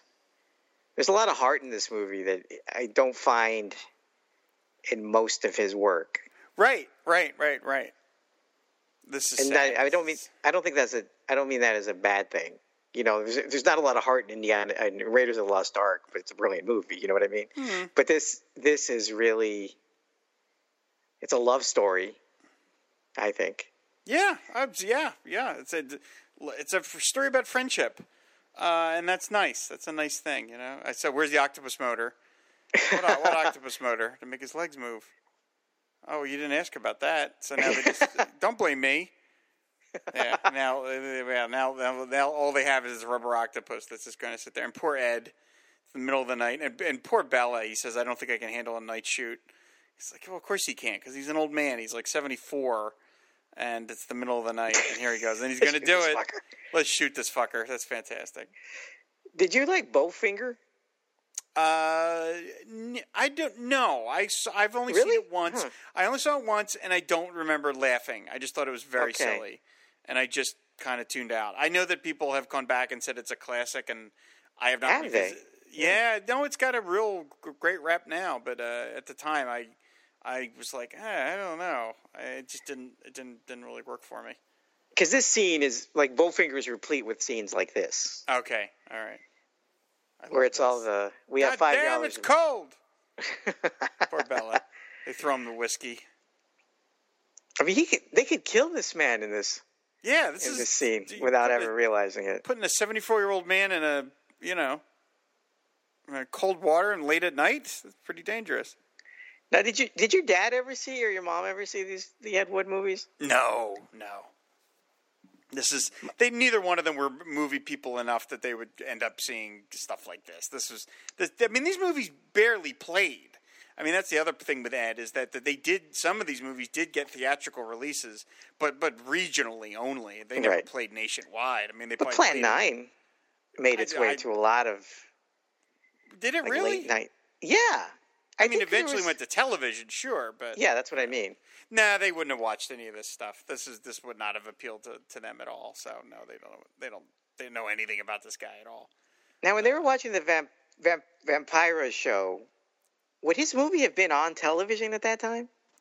That that's another detail they get wrong is that at the time, in when this movie's taking place, White Zombie was was thought of as a lost film, and so it would not have been available. Right. uh, okay. To, to run on her show. Uh, later, it was rediscovered. Some print of it was rediscovered, and it's since been digitized, and now it's available. But uh, here he is, just rolling around, just screaming as they're filming. Look, look at look at how much Ed is in love with what he's looking at. He's just enraptured by it. And again, it's like, is Ed fooling himself, or is he? I, I guess you know, that was perfect. That's You like know? you watching Bob Dylan strum a banjo for two minutes. Something like that. Yes, I love. I love Eddie and I, lo- I love the Con- Connie and and uh, the you know re- wrestling with the uh, the octopus. Here, God, I got no sleep and I feel great. Go get him, kid. Great Um, work, Bill. In the commentary, the, the writers talk about how those two guys actually probably didn't get along very well, and when they do convent when they did conventions at the time of this movie. Oh yeah, Paul Marco and Conrad Brooks. Yeah, yeah. The movie posits them as kind of like a duo, but in real life they really didn't get along with each other. They're like uh, Anthony Daniels and uh, was it Kenny Baker. Yeah. Kenny Baker. Did that break your heart when you found out they hate each other, or they hated each other? Uh, It didn't break my heart, but it made me a little sad. Sure, it's like, oh, I, you know, that's a shame. I wish they. Because that's like their one thing. You know what I mean? Yeah. The Simon, the Simon and Garfunkel are robots, and they can't get along. what chance do we have? It's a good point. Yeah, if they can get along, the rest of us are just doomed. People don't know when we end the Skype call, we end everything. Like it's just, it's oh yeah, no, yeah. David and I do not talk in between podcast recordings, so this not is, directly anyway. This is the first time we've talked in seven months. So Your people, your your your bag man, your body man is a jerk, by the way. I don't, I'll talk to you again when we come back next year to do our Viva Knievel commentary track that we're going to do. you know what we got to do next time you're in L.A. and I think it should be around Alamo Drafthouse. Should be open by the time Oh, you're the back. LA, the LA Alamo Drafthouse. Okay. Yeah. Yeah. Spend three nights there at a good theater. I mean, like, I mean, and I don't mean that in a bad. I don't mean- David. No, no, no, no, no. I mean like fancy, like you're in nice seats, Okay. All and right. pe- people will be beaten for talking. You know, it's a, it's a good. That's Well, what I mean. the- I mean, like New fancy Beverly state of the art. Though. New Beverly was quiet. State of the art. State Okay. the All art. right. Fair enough. When is that plan? When is that sp- supposed to be open? Ah, a couple months. Oh, okay. My goal, I'll say this on the air right now. My goal is to come out to LA twice a year from now on. That is my goal. That's a lot, Rob. Well, uh, we'll see. I would, because I, I, I, I definitely want to come this time next year. But the thought of leaving a, my a bleak New Jersey winter in January to go out to California sounds really appealing. And I, I just Oh, hell on- yeah. uh, well, there you go. Well, then that's twice a year. Uh, I, I will tell you. I just today I went to see Spider-Man: Far From Home with my pal Corey, and we talked about that, and he's in full agreement. So who knows? Who knows what the future holds, David? A race of atomic supermen that will conquer the world. That's like you Conquer guys. the world. Yeah. This is the special sinister laughter. I love the, the subtitle, sinister laughter. Now, yeah, Ed wrote that speech, a special for Bela, to give him something good to good to do. I love Norman Alden squinting in the background. That's great. They have the Bride of the Atom rap party. They probably never even did this. This is probably more money than the movie ever would have spent. Is to have a. I don't think that. anyone would, be around allowed around that meat. Yeah, I love that. Glen or Glenda's a hell of a picture. This one's gonna be even better. Is that possible? I love that. Those two. Oh, here you go, Mr. Bunny. What's wrong? this Oh, is this is Meow. where, where Bill Murray floats in and out of this movie like a wandering spirit. Like his storyline seems to be completely separate from Ed's, except every so often where he just resurfaces and he supposedly the the sex change didn't go well. We got him in a car accident. That's a true story. What this the thing with the car, the sex change? Yeah. Yeah. Oh, I didn't know that. I thought that that was just for the movie. Unless Wikipedia just picked this off from the movie. Oh, wow. I love that he was saved by mariachis.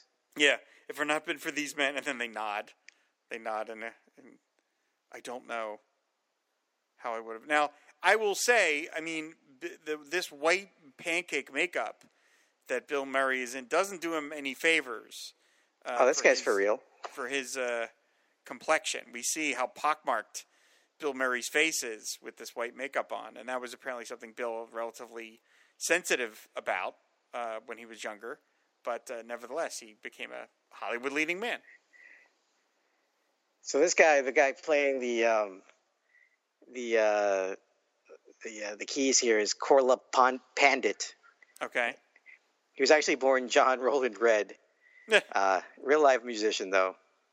Oh, okay. He's a real guy. All right. Okay. He kind of looks like Boris Karloff. He little. pretended to be a French Indian musician from New Delhi, but was actually a black man. Inter- really interesting. Yeah. Okay. I love everybody is everybody's on board with with Ed's transvesticism. Look at it. Bela's dancing with him. Criswell puts some money in his garter. They're everybody is just okay. And then uh, I love I look how I love how in love Bunny Breckinridge looks at this, and then he looks and and he looks for for some kinship with Dolores, and Dolores is having none of it, and like he notices, oh no, Dolores is not looking at, and then he put, slowly pulls the hand off and walks away, and then he's about to pull off the veil, and there are the dentures. Teeth. That's he just that's looks, the bravest thing I think is not he wearing. He just looks teeth. horrific. And then here's Dolores has had enough. You people are you're wasting your lives making shit. Nobody cares. These movies are terrible. And she That's the most off. heartbreaking thing she could say. Yeah, but she's right. I mean, it's the thing. It's like you.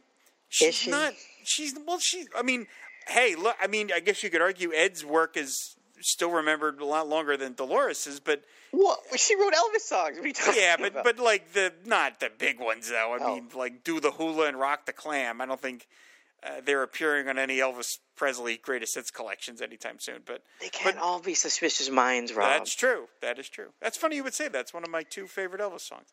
But uh, uh, but I mean, you, but you can't blame Dolores either. You can't because she's just No. looking at these this crowd of people, and she's just this is just not her scene. It just isn't. Plus, you know, it's not who she signed on to be with in her head. Exactly. Yeah, she thought he was probably an up and coming up and coming filmmaker, not this kind of you know guy who's going to be probably permanently living on the margins of of society, and she's just not up for that. And he's probably, you know, sucking the hooch. Well, that too, right? He's drinking a lot. And We, they're- they're- we know what it does to you, Rob. That's true. know what it does to you. I do have a problem with that. There's God, I love that Lisa Marie. She is. Uh, she's cuts quite a figure. She's a vision. Yeah. She reminds me of Veronica Lake in many ways. Oh yeah. Oh totally. I can see that. I love this. He's so. Remember, I met you at the Brown Derby. Oh, yeah. and the way he's so. You know, he tra- he kind of, he asks her out.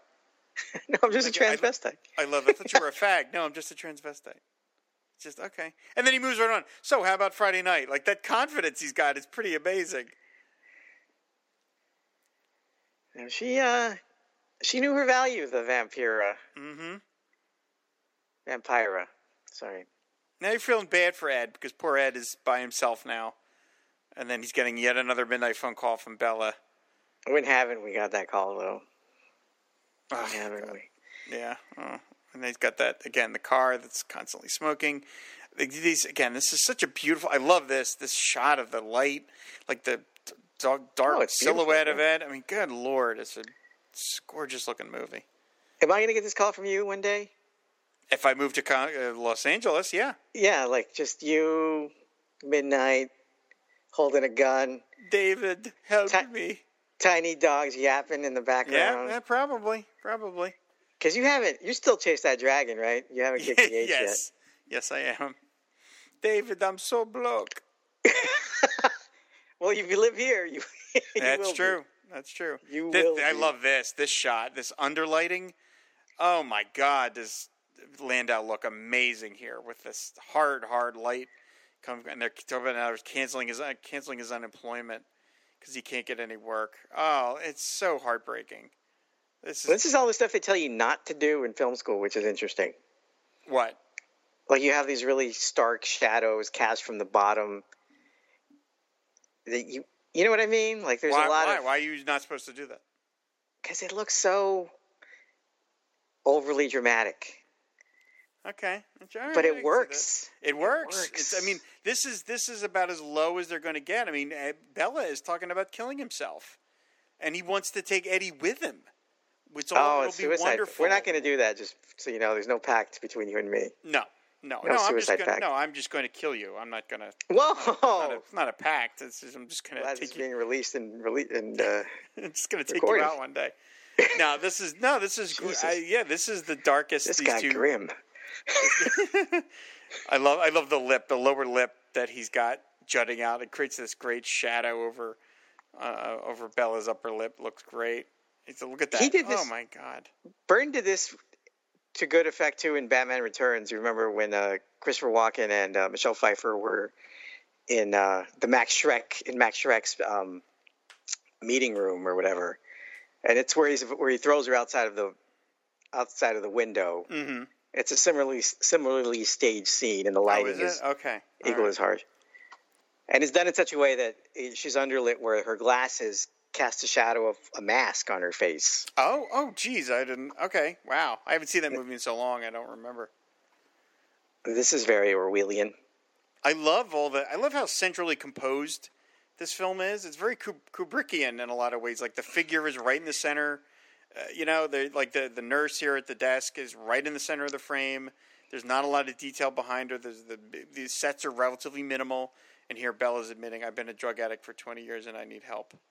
This is a celebrity in rehab, from what I heard. yeah, yeah. This is dark, and now now is the darkest. In a moment, we're going to get the absolute darkest scene in the movie. Which, and for for a movie that's marketed as a comedy, the, here we go. This tracking shot down the hall, and this was how they handled drug addicts in the fifties. They just strapped you to a bed and let you scream it out. And- yeah, well, it's withdrawal. Look at that, and that is. I mean, that, Bela just screaming into the night. That is. That is heartbreaking. It Were you just- like that when you gave up the Aquaman stuff for a while? yes, it was. No, I mean that really is heartbreaking. You know, it's just I can't imagine. I, I've I don't have I've never done drugs, so I don't know. But I can't imagine what. oh, they're great. Uh, yeah, well, to come off them is just. I'm I'm rolling right past that. Um, here's a- That's the problem, Rob. The problem is that they are great. They Okay, feel so good. All right. That's that's the problem. okay. Now here's our here's Our angel in Angora. Our angel in Angora, Kathy Wood, played by Patricia Arquette, who manages to do so much with so little. She is given very little dialogue, not out of I think a bad job by Alexander Karaszewski. It's just she's quiet. She's a quiet girl. You could tell that she's sort of very contemplative. She's listening a lot, and then she pauses a lot, and then just kind of gives very brief responses. But boy, she really you you just love her immediately because, as we'll see in a in a couple of scenes, she just accepts Ed for who he is. And this is exactly what her role was in Lost Highway, your favorite movie. Oh dear God! Uh, but yeah, I love this. She's making the booties for her dad, which is really sweet. But she's just look at that. Oh my God, she's so good. And then here's this doctor who's talking about how much junk, ju- man. junk in his system. What a phrase! There's a lot of junk in his system. Addicted to morphine. He tried to kick that and got re-addicted to methadone. Holy Christ! That sounds. That's a problem. You, everyone becomes a meth head after. Oof. Anyway, I've said too go. much. And now, yeah, and now here, this is another. There's another. There's another grim part where You've done nothing but booze your entire life, really? I've never done drugs in my entire life. I'll, I'll say I'm not. It's nothing to be ashamed of, one way or the other. I've never. It's not. It's not because I've been some like, oh God, I, you know, I'll, I'll die. I'll have a hippie freak out and I'll jump out of a roof. I've just never had any interest. I've never. I've had lots of opportunity. In art And it- school, you guys weren't like coked out of your minds. No, what coked out of our mind? How much money did you think we had? I know you keep Are calling you me serious? Richie Rich, but yeah, no, no. The guy smoked pot. They didn't. If there if there was cocaine around, I never saw it. Oh, that's it. Stitch, I mean- snitches get stitches. I Probably get the most, probably the I would say probably the most drugs I've ever inhaled was when I was walking down Hollywood Boulevard with Corey because there were guys. it's just all legal now, yeah. They yeah, they were just puffing away like it was like a The Dylan vapes. concert down there. Woo, man. What- Now, when you say the vapors, the vapors, it means something else. Yeah. Whoa. Here we go. He called Uh, a press conference to his rehab center, though. That's Yeah. pretty sad. That's Yeah. low. He's so desperate to get any sort of look at that woman in the background. How sad she looks. That's a tragic little detail. That, that woman's waiting for somebody, and she just looks like. Look at that. Oh my God. That poor. I don't know who that poor woman is, but You know who that is? is? That's mom watching Superman 4. I love Ed's jacket, the little like, spangly kind of thing here, and this is really sweet. She made Bela some booties to cheer him up, and then she says they're black to match his cape. Like, oh my god, what a great! Uh, look, she looks great, and now they go on a date. This is really They sweet. should they should edit this into the beginning of Us. oh yeah, right, here. yeah, yeah, yeah. This is, I guess, the set's supposed to be the Santa Monica Pier. Is that is that what it's supposed to be? Okay. I'm guessing. I had my comic books on my pulp magazines. The is- Shadow. the, love those shows. The Shadow of the Inner Sanctum. Yes. Mercury Theatre. Orson Welles. Orson Welles coming back into it. This will not, of course, be the last time Orson Welles figures into this story. He's uh, kind of a big presence. He's almost He like. Unicron in this I love movie. it. All right, that's enough. All right, this the the spook house. Look at that spook house. God, I wish Look at that place thing. existed. Look at that. It's fantastic. Look at that dry ice. Oh my god. Yeah, this is one of the most dangerous rides ever concocted. This was way before any sort of safety standards were ever put in for these things cuz there's a couple times where where Eddie and Kathy almost get beheaded by the, the and you just have to know of the ride here the skeletons are coming out. And then there's the the big head. That's a great head that comes out. But this is the most Burton of Burton things in this movie, I think. Yeah.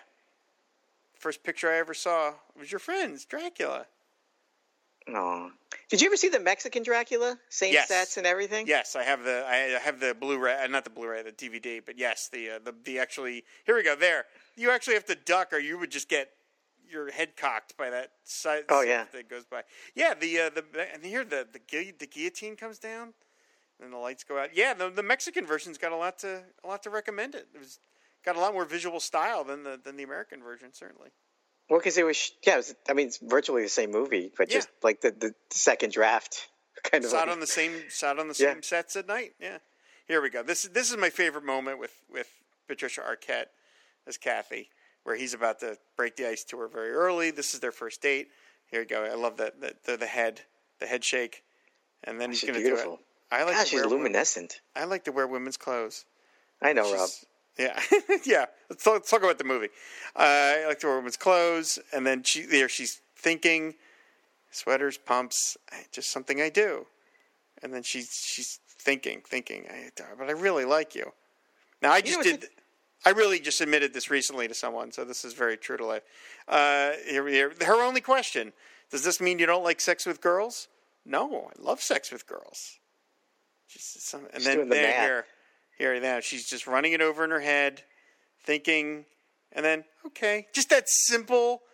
Okay, it's it, it's beautiful. It really makes you. It makes you. It'll break, I don't want to say it breaks your heart, but it makes you it makes me tear up a little because it's so it's so sweet. She's just like, I like this guy. Yeah, he's got this weird thing, but I like him, and so okay, it's just Just- great. This is like uh, probably like Tim Burton's everyday thing before he became famous. Was that sort of confession about something? Oh, probably, yeah. Probably about Vincent Price or uh, Taking taking girls to the spook house and telling them Yeah. about. Yeah, I like to make puppets in my in my basement. Okay. Yeah, bad doesn't have any money. I have Yeah. a collection of shrunken heads. Yep. And here we go. And now the you know, I mean, it, the here's we're talking about that a man is addicted to drugs, but he's not going to get any more treatment because he doesn't have any insurance. Good thing. I'm that we- that's no longer a problem. yeah, thank God we fixed that in this country. We don't have to worry about that anymore. So, uh, you've got some great news. You can go home now. I hear Ed's desperately trying to make this seem good when it's not. Now we're getting another one star review because you could, you went political again. I know. I'm sorry. I can't help it. Um, so you won't be the first one star review. Won't be the last one. So it, it looks awful. Look how awful he looks. Oh, these hospitals look terrible too. I mean, yeah, just- look how grim this is. All the look how dirty the walls are, and oh god, it's just it's like an internment camp. Also timely. yeah, very yeah, exactly. Don't get political, David. Um, so uh, I want to make another picture. When are we going to make another picture? Soon, Bela. Very soon. He has no. He has no clue when he's going to make another movie, but he's he's doing anything to mollify his friend. Oh, this is the most heartbreaking thing because it's just anything. Yeah, this. This is Another before he passes. Yeah, I mean, look at this. I mean, this is so clearly not a movie. There's no sound equipment. There's nothing. It's just Ed with a tripod. It's like the scene from Fame. Yeah, yes, it is. yes, it is.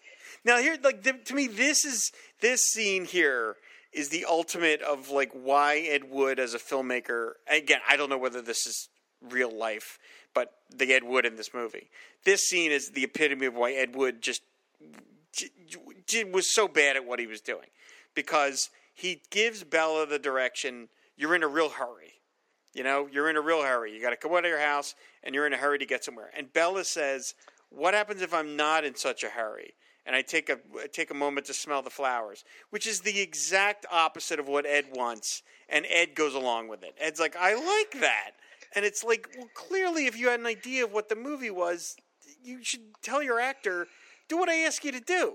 But he he's incapable of that because he loves Bela so much. So he's taking the opposite idea of what Bela is offering to him, which he shouldn't do, and that's why Ed is not a great director. See, I also read it differently that maybe he's just placating Bela.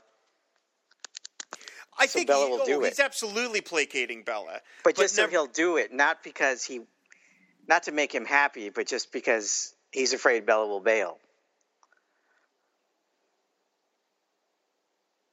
Does that make sense?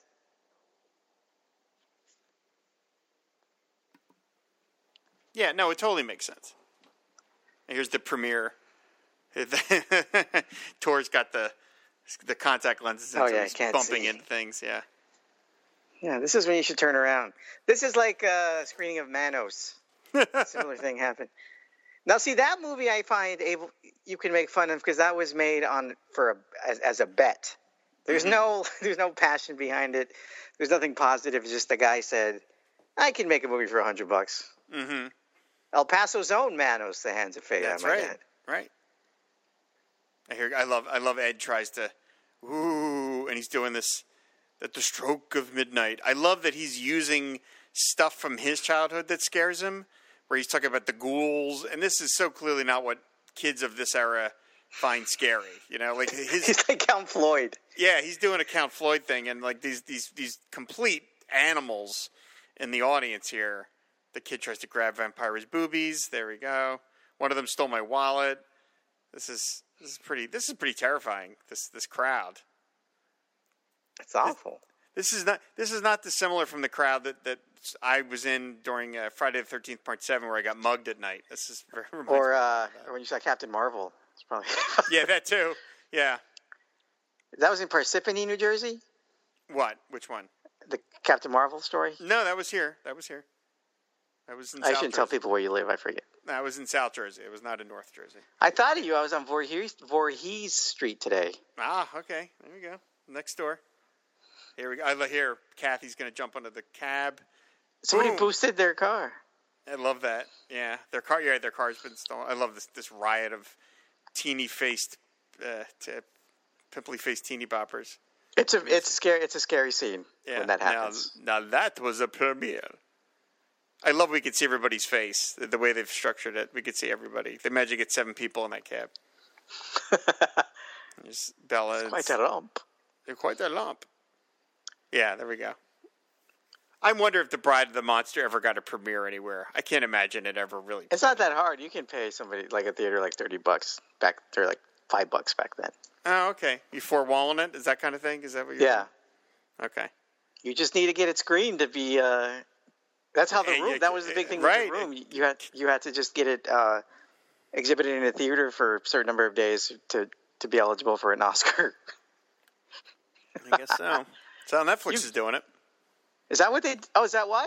That Mhm, makes that- sense. Yeah, Netflix. Ne- that's the thing that Spielberg's so pissed about is that Netflix apparently is, is is right, but Netflix is four-walling it and basically then saying, "Hey, it, it got theatrical presentation." Like, yeah, but you never really gave an audience a chance to see it because it was all you know Netflix employees or something. So here's Bela's big moment here. I love how black Ella's, Bela's mouth is. I don't know if they put makeup in there or something, but look at look how it. You know, like it, it, nobody's mouth is that It's all CG. black. yeah. It could have been.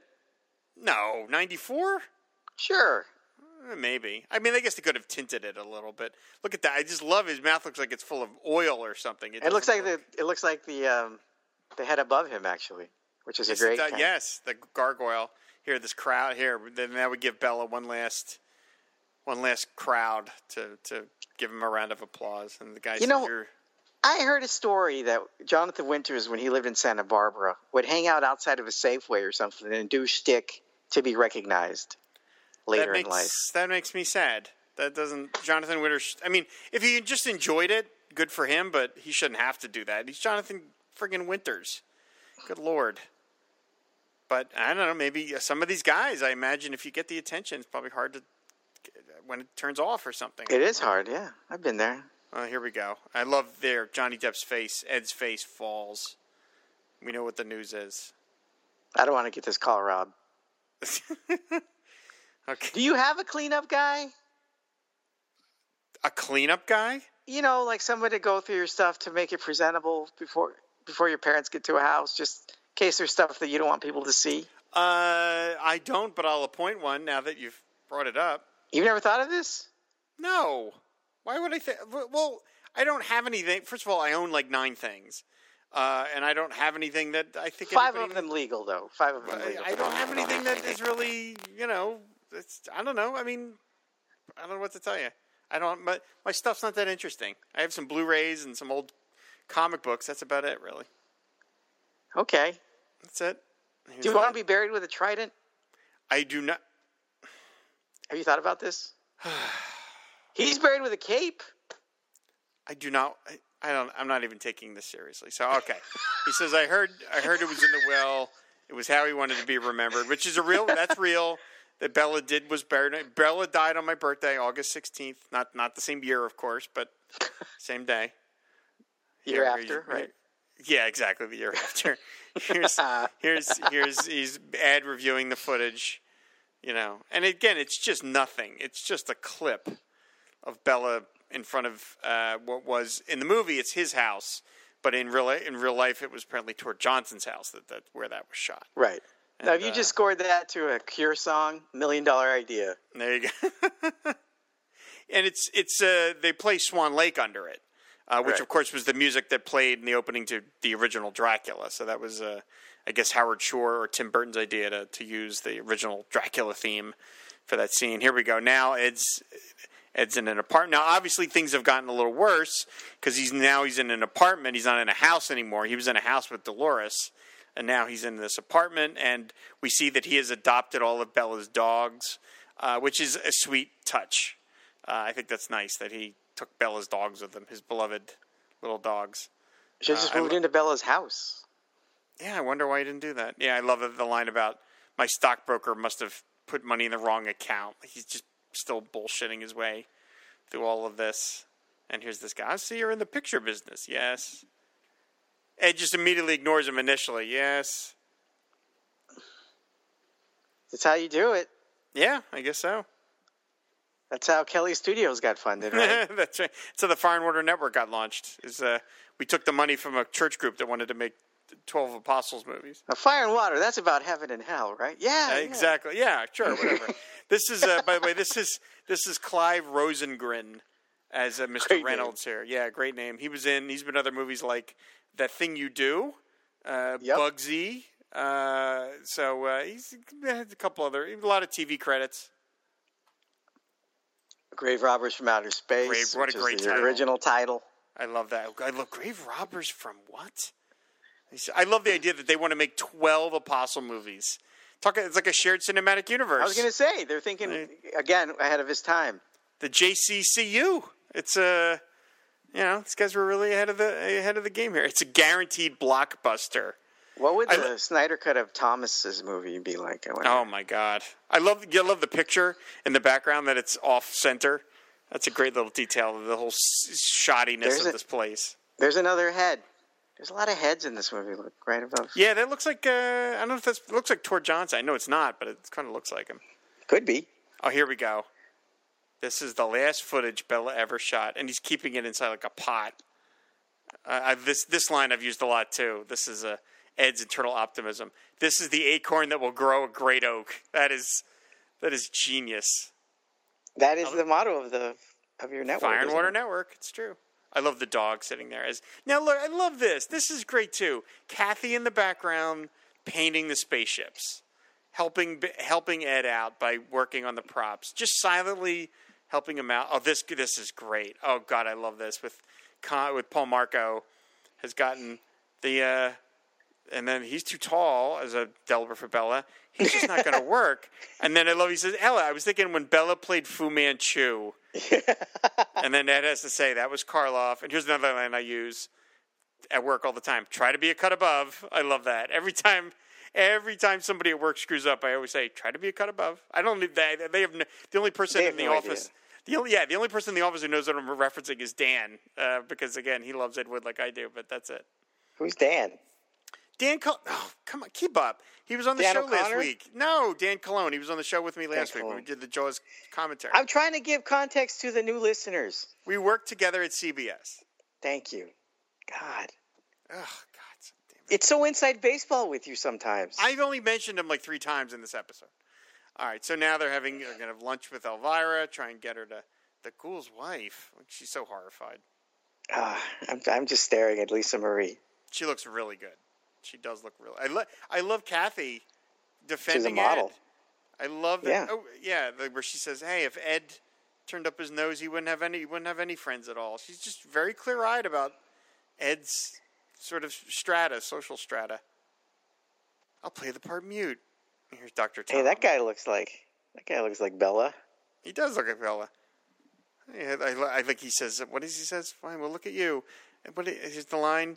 You're looking in alignment today. If only if only Lois Lane could employ such logic.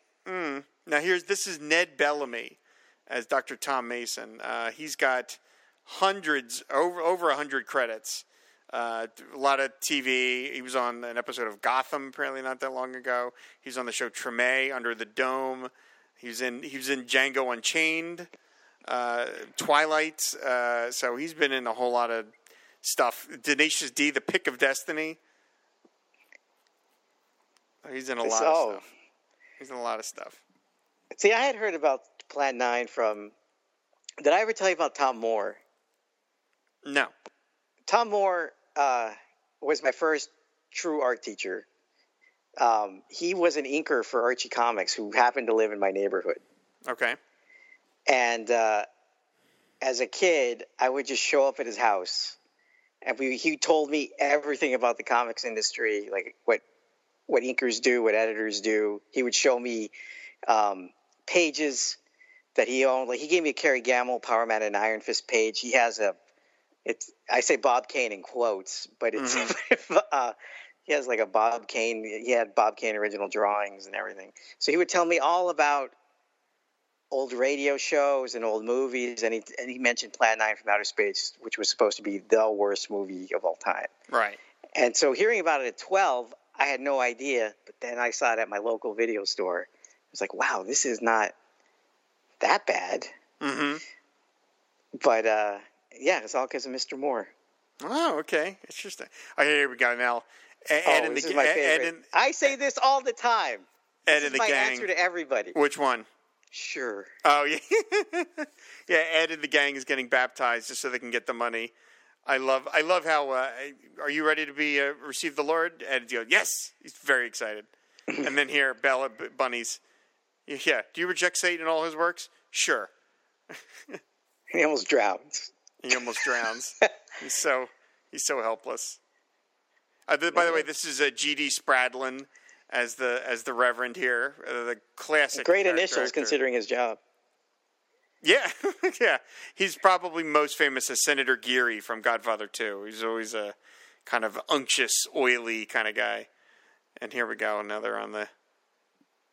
I like that she has to the the, the, the low budget nature of Ed's films is that she has to come to the set in her costume, where she just looks ridiculous. Well, those are Though wow. today, That's a she, that's a she looks like she's going to Hot Topic. that's a that's a hell of a shot. Um, uh, but uh, yeah, I mean, it's it's in Ed's. You know, Ed doesn't have the money to. Oh, I love Lord. this woman. Dear God. Um, uh, you know, Ed doesn't have the money to put her in makeup when she arrives, so she has to take the bus in her outfit, which is just kind of, uh, you know, a little undignified. She's almost like an anime drawing. Yeah, her her her figure is ridiculous. Her waist is insanely Not cinched. nearly not present.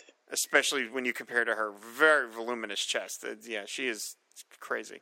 She's a beautiful woman. Here we go, digging up consecrated blasphemy. What are you talking about? It's the premise of the movie. It's the title of the movie, for Christ's sakes. Mr. Wood. I love I love his exhortation. Mr. Wood. He's so offended. He's This is, great. this is like dealing with standards and practices. Yeah. Why don't we change it to Plan A? Huh. Well, that's ridiculous. oh, you ever wonder what the other eight were? Yeah, that's a good point. We don't ever learn what the. I'm surprised that some jerkwad didn't decide to make Plan 8 from outer space as kind of a. Because, I mean, there was a whole cottage industry you, you talked about making fun of Ed Wood. You talked about the RiffTrax. But like the Medved brothers made fun of him, and like there's a there was a movie made of an Ed Wood script called uh, I think I woke up early the day I died or something like that. That's and a great was, title. Yeah, it, but it like I watched it and it's it's making fun of Ed, and I just it's like well I mean yeah like you talk about like the whole punching down thing. You're like well the guy's dead. He lived a sad life. He tried really hard. You know it's like why do we need to you know crap on him? And that again that's why I love this movie so much is that it it doesn't sugarcoat Ed's deficiencies but it is essentially affectionate towards him and Bela, and for this whole thing, this whole notion of outsider art and stuff like that, and that's that's what makes it palatable. If this movie just dumped on Ed Wood, it would be uh, ghastly to watch. That's why I like. Yeah, it's not. Yeah, but it's not even really a celebration. You don't think maybe so? It is. Oh, maybe, I, I guess think maybe. it is. I think it is. And the, the the, the reason and the reason I say that is because there's a scene coming up very shortly, which is completely made up. Oh yes, gives yes. the movie that lift that suggests that it is a celebration of uh, an outsider who desperately wants to be creative and while doesn't make art to the standards that other people think are you know worthy uh, who's to say? And and you know i mean think about all the thousands of movies that have been made over the years from the 40s and 50s that are lost that are gone forever or that no one watches. Well people still watch plan 9 people i mean the movies exist. They're still available you know? I mean this many this many generations later people still yeah they watch them to make fun of them or whatever but at the same time they they endure i mean plan 9 from outer space is a famous title people still know what it is I love this. Do you know anything about film production? Well, I like to think so. It's not the details. That's, yeah. now these two are standing in for the audience, where they're pointing out, you know, the graveyards, the gravestones are obviously phony, and how come the people arrived during the day and now it's night? Yeah, this this is him standing in for the audience, saying, you know, come on. This is, this is a young Siskel and Ebert. Have you heard suspension disbelief? And then here's, who's he? He's our leading man. He happens to be our choir director he's going to play the young hero. I love that they don't even consult Ed, who's starring in his own movie. Are you people? I'm the director. They got the checks, man. Yep. It's like the director's. uh, It's like the producer's uh, new girlfriend. There you go. He storms off. Did you ever see And God Spoke? Uh, no. Oh, I'm surprised. I just. Do you like I've heard movies of it. about movies? I do. I thought you'd see it. It's a comedy. Uh, I know. I'm familiar with it. I just right. I just never. It's. I. I I'm aware of it. I've just never gotten around to it. What about movies like Swimming with Sharks, where it's about the industry? I like that movie. That was a fun movie. Interesting. Yeah, that's a good. That's a good flick. I mean, Kevin Spacey is a rotten bastard. I totally buy it. It's a big moment for Ed Wood here. Yeah, here we go. He's announcing himself in the in the in the Angora. What do you think you're doing? I'm direct. I love that GD Spradlin can't even look at him. He says, "Remove that get up immediately. You shame our Lord." And then he literally looks away. He's so horrified. He's so insulted. That's it. I can't take it. Oh, here's your scene, right? And here we go. Here's the. We're gonna get to it in, in a moment. Tires. Here we go. Tires screeching. Thank you. Subtitles. Take me to the nearest bar and make it. Musso and Frank, very famous old establishment. Oh, this is a real place. hmm Oh, awesome. That's cool. Where is it? Uh, Hollywood, the North Hollywood area. No, Okay. Burbanky. Okay. I'm horrible with. Have you been inside it? No, no. oh, okay. no. So we. So this is probably not the real place. The inside, right? This is probably. Oh, I don't know. Okay. Oh, there's there's Rob's hero. yeah. Vincent here's D'Onofrio. the big scene. Vincent D'Onofrio. Yeah, exactly. Here's the big scene. Vincent D'Onofrio as Orson Welles, voiced by uh, Maurice LaMarche. Right. From Uh, Pinky and the Brain. from Pinky and the Brain, who of course there that was Orson Welles. Now I will say, I will admit that when I first saw this movie, I didn't know that this was made up. I thought that this was just unbelievable enough to be have have been true. And you know, this is 1994, so it's pre-internet.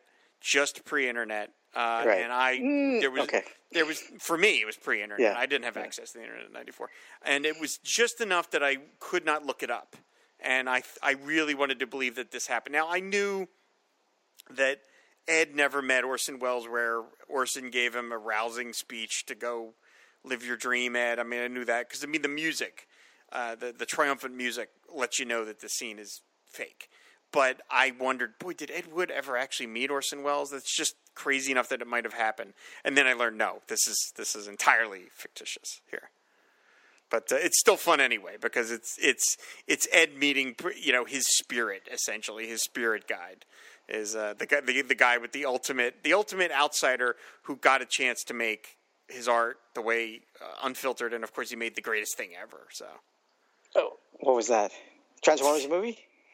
yes yes Transformers the movie Wait, the, oh, wait. For you though, that's the Magnificent Ambersons, right? You think that's the greatest thing ever? no Citizen Kane? Citizen King Citizen, Citizen Kane. Kane. yes visions are worth fighting for Ed Citizen Kane. Why spend your life making someone else's dreams? That's very bad. Now they do get a detail wrong here, where he talks, laughs about having to cast Charlton Heston, uh, Right.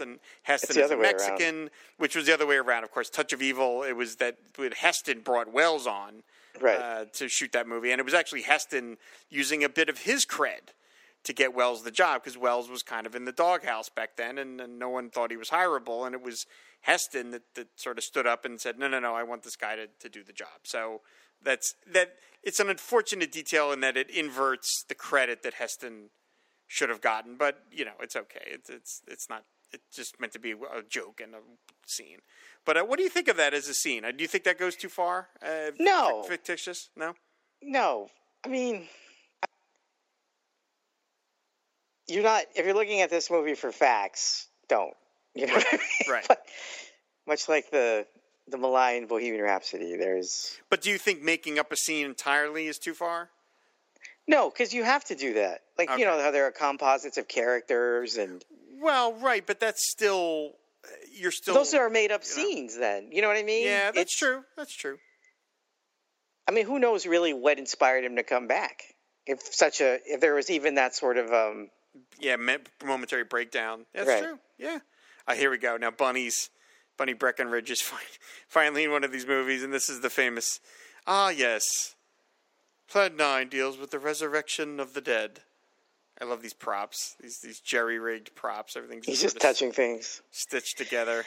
Did you ever see Dimension Five? I think it's what it's called. It was, um, oh my God, what was the name of the guy who played Christopher Pike in the in the Star Jeff- Trek pilot? Jeffrey Hunter. Jeffrey Jeffrey Hunter.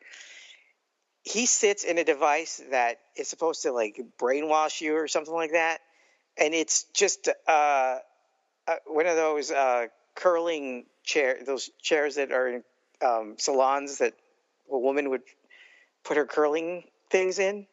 Oh, okay, with the big machine on their heads and stuff like that. Yeah, Oh, that's all it was, and that's Here, here we go. I love this. The, the, the, where's the, where's the, where's the cockpit set?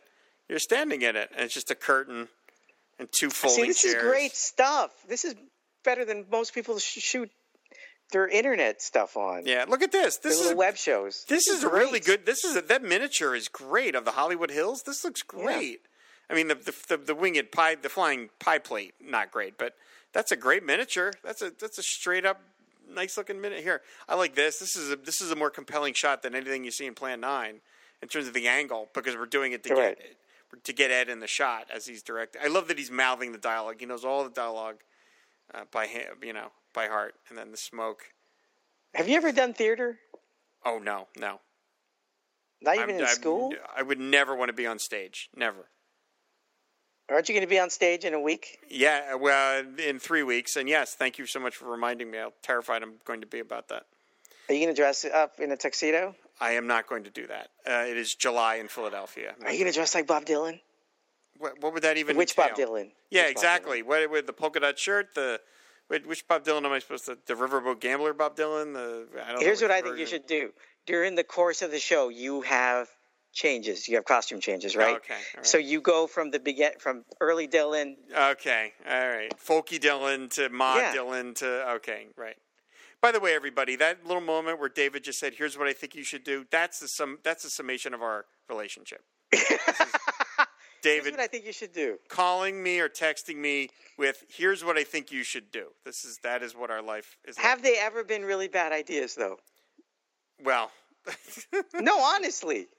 I just uh, I I I will just Outside say of that one. I will just outside say that one. I will just say it is very easy for you because you are constantly pitching me ideas that then I have to execute and do all the legwork for. That's all. Rob. Okay. Hey Rob, you know what you should do? You should get this guest to do this. Oh, oh, okay. I'll just do all that. Thank you very much, David. There are those of us who are idea people, and then there are those of us who do the executions of All those or the, ideas. the grunt work. I understand. I I'm don't like to call it that. Why, why, why, why should I work so hard to execute someone else's dreams, David? Every general. Here, I love this jog, by the way. This little jog that Eddie, take a bow. Here's this little jog. I love this with the arms raised. This is here we go. This, This is, is like disaster artist stuff. Look at that. Th- th- th- He's so proud. Now, of course, Plan Nine never got a premiere. Like, look at this premiere. This Right. is a nice premiere. Look, there's It's hundreds full. of people, People here. People in tuxes. Yeah, this never happened. Plan Nine never got any sort of official premiere. It just got dribbled out and went nowhere. So, Well, people would have dressed up back then anyway. But well, that's true. People did look at look at the balconies. This is great, and there's Bunny, and we get the whole gang there. But yeah, this is a beautiful theater. I mean, my that God. looks like the Pantages Theater. I'm not I think sure it what is. I think I think Yeah. they even drove up to it, and they say it's Okay, this film. that's where I saw the monkeys. It's, oh, really? Wow, it's a beautiful theater. Look at this. Oh, That's it a is. Huge, that's a huge theater. Look at that. Yeah. Well, you got it. You had you had the three monkeys, the three surviving monkeys at the time performing. It was a big deal. Uh, here we go. Here's Tor and his family. They're in a deleted scene. The family. There's Dr. Tom. There's Criswell sneaking a drink. There's uh, there's Connie and Paul Marco. There's There's Lisa Marie. Vampira in a translucent outfit, looking great. Bunny, and there's Ed and Kathy. And they're written, produced, directed by Ed Wood Jr. Only two people do that Ed Wood Uh. and Orson Welles. And David Gutierrez. David Gutierrez. Yeah, look at that. This is great. Oh, this is so heartbreaking, though, isn't it? His Yeah. final mo- his final film. Yep. Well, not, I mean, Bela's, yeah, not Ed's. But yeah. No, no. Uh, there's a moment here where you think Ed here, where we hear what's going on on the screen, and we know from the audio that the cut is incredibly bad because we, we find out that the that Bela's character gets killed off by a screeching car, and we hear the, the, the sound effect of the car screeching out of a thousand other films, and you could tell by the edit, the sound edit, that it's incredibly abrupt. And Ed actually, in a moment, is going to look at the crowd to see almost as if did I just get away with that? It's, and I feel like in that moment Ed knows how sloppy that edit is, and he's looking to the crowd to see the reaction, and it's like did I just get away with that? And and no one I guess throws anything at him, so he's like, well, okay, I guess I got away with it here. He's about to do it. That old man left at home, never to return again. Car tires screeching, band screeching. He's like, ah. And then here, right at this moment, he looks around like, did anybody anybody yelling at me about this? No, no. Okay, I guess I got away with it. The one. Yeah. And then here's here's this big moment. This is the one. This is the one I'll be. Oh, it is the for. Pantages, duh, David. Now, do, do you wonder why they didn't use the real footage? That's interesting. You're right. They used real footage of Bela in the other movie, but not Right. there. Yeah, I don't. Yeah, it's a good question. I don't know why. Why they didn't use the. Look at the pouring rain. But I mean, it's funny. I mean, it's this movie is, you know, sweet and sour, and that but, you know Ed has the line, "This is the one I'll be remembered for," which is accurate, but of course not the way he. It's not the way you want to, yeah. I look, the, the car's filled with water. I don't even think the car would drive anymore if it's that soaked. But what am I? Who? How do I know? They're clearly not in LA if it's raining like that. Right. Look at that. And then look at the again. What a crowd! That's quite packed. Spider Man wasn't as crowded today that I went to. So here we Neither go. was mine. Yeah, I mean it was full, but just I mean just this No. this theater was this Plan Nine really packed them in, and now we have this wonderful pan up over these, which I have to think this is all this is all an effect. This is This is all- yeah. yeah. These are yeah, they composited the, which is again a nice blend that it goes from real footage to these, these models, and now we're going to get these title cards. Uh, and I remember seeing this movie in the theater, and people clapped at every title card uh, because they just felt like it was a nice way to celebrate these people. And then they do mention he has a slow descent into alcoholism and monster nudie films. Died in 1978 at the age of 54, which is tragic. At 54, That's young. that's a young man, and uh, he died. He clearly died of alcoholism, and that's just that's sad. It's just a sad thing. Now, I imagine Kathy was married to Wood Eddie for 20 years. After his death, she never remarried. I think she only passed away a year or two ago, Kathy Woods. Wasn't that long ago? Yeah. And here's Bela. Lugosi. This this line got a huge lo- applause about his memorabilia outsells Boris Karloff's, which how the hell could you even quantify that? But people Karloff? loved it. Sidekick, yeah. He's dead now. Bunny Breckinridge, yeah. We were so excited when we saw this title card and said he was living in New Jersey. We were like, we have to We find gotta find guy. him. Yeah, we got to find Bunny Breckinridge. This would be great. But of course, you never got around to it. But yeah, he passed away not that long ago. Here's Dolores Fuller talking about that she wrote Ed, Elvis Presley songs, "Rock a Hula Baby" and "Do the Clam." Again, not his greatest. Do hits, the but- clam. That's subtle. yeah, yeah. but you know, good for her. She got out. She got out. Here's Tor Johnson, greatest fame as a best-selling Halloween mask. That's true. Saw that in, a, in the back of a lot of Warren magazines. He died. Did you own one? 1971. Huh? Did you own one? No, I did not. I did not. I dressed as. I had a lot of Don Post. Uh, a lot of Oh, uh, right. Vampira, and they talked about she suc unsuccessfully sued Elvira for stealing her act, which is sad, but you know, again, I understand it. And uh, yeah, these two, I love this. I love that Paul Marco is founder and president of the Paul Marco fan club. What a great, what a great detail. Of course he is. Who else? Who better to run the Paul Marco fan club than Paul Marco? You run the Rob Kelly Foundation. I right? do. For- I for do. It's also known as the Fire and Water Podcast Network. Tom Mason went on to found the Ultraverse, one of the Ultraverse founders, He was in and Dinosaurs for Hire. Ed Wood film Night of the Ghouls, which I have seen. I've seen Night of the Ghouls.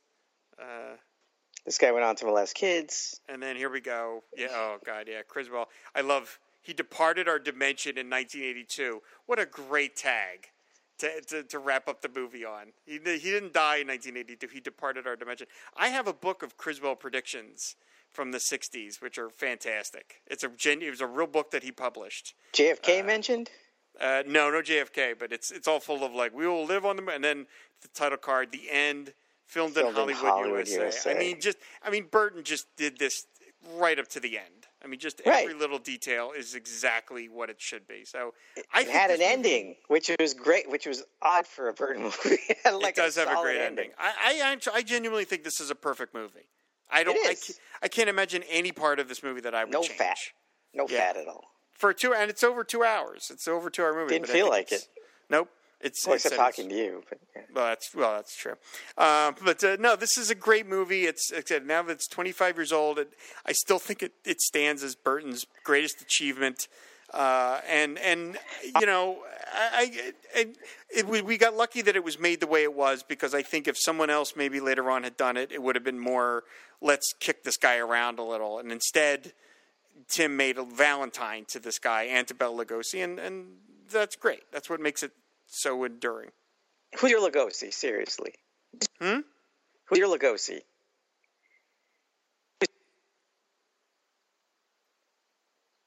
Like, if you had somebody that you would look up to like this, who who is it? What do you mean? You're Ed Wood. Who's your Lugosi? I don't. I can't. I don't. I mean, I don't know. That's. I don't. I mean, because I don't. I. I don't have anybody in my career track that you know what I mean. Like, I mean, Oh, Ed, yeah. Ed had a special relationship with someone who was in his field. I don't really have that. I mean, I have been very fortunate that through the network and through the Aquaman Toronto, I've gotten to be friends with a lot of the people that I grew up reading, and I'm very that that is I'm the the greatest thing uh, out of all this crazy stuff that I do is that I get to Meet me. Yeah. well, there's that. But I mean, uh, you know, I mean, like I said, I, I got to have lunch with Alan Brennert, and I got to have J.M. DeMatteis on my show, and I got to, that's been great. Uh, But but I mean, this is this is a whole different thing because Ed was trying to take care of Bela, and that's never Yeah. I've never had that relationship with anybody like that. I'm, I'm it's always uh, you know, I'm not trying to help somebody out. I'm I'm worshiping them for far. But of course, you try and I mean, you've had you've met a bunch of people. I know that you worked with uh, Bilson and DeMeo, and you love those guys. Oh yeah. I yeah. I miss Paul very much. Yeah. Yeah, so you know, it's it's it's a weird thing to meet some of your heroes, but sometimes it can it can be nice. You know, I mean, Ed Ed had an interesting relationship, but uh, luckily I've never met anybody that I really worshipped, or I may not worship. I, I'm 47 now. I don't worship anybody. I don't think anymore. But uh, you know, it, it, you hopefully, you know, when the, you get to meet people in your life that you really admire, they're they're in a good place, and you can have a kind of equal relationship. I mean, I was very fortunate in that, like I said, when I had the lunch with Brennert, uh, we just talked about his work, and I, you know, he knows how I feel about him. He knows how much I love his work, but I don't. Come on, stop. You know, I mean, it's like I just mean I don't have to keep going on and on about how Right. much I love his work because he knows, he knows that, and it's only going to make him embarrassed. So, you know, Do you But, uh, quote his work to him? no, no, no, no. Do you remember in panel five? Yeah, Yeah, yeah, no. That- That's the, the the people like they don't want to talk about that stuff. That's weird. So, but Oh, that's how I am, though. Well, I, know, I know you're very off-putting, David. We know that. So, Oh, God, uh, so here we well now we've, we're done. Ed Wood, distributed by Buena Vista Pictures. They probably regretted it, but uh, you know, Well, you know what? You know what?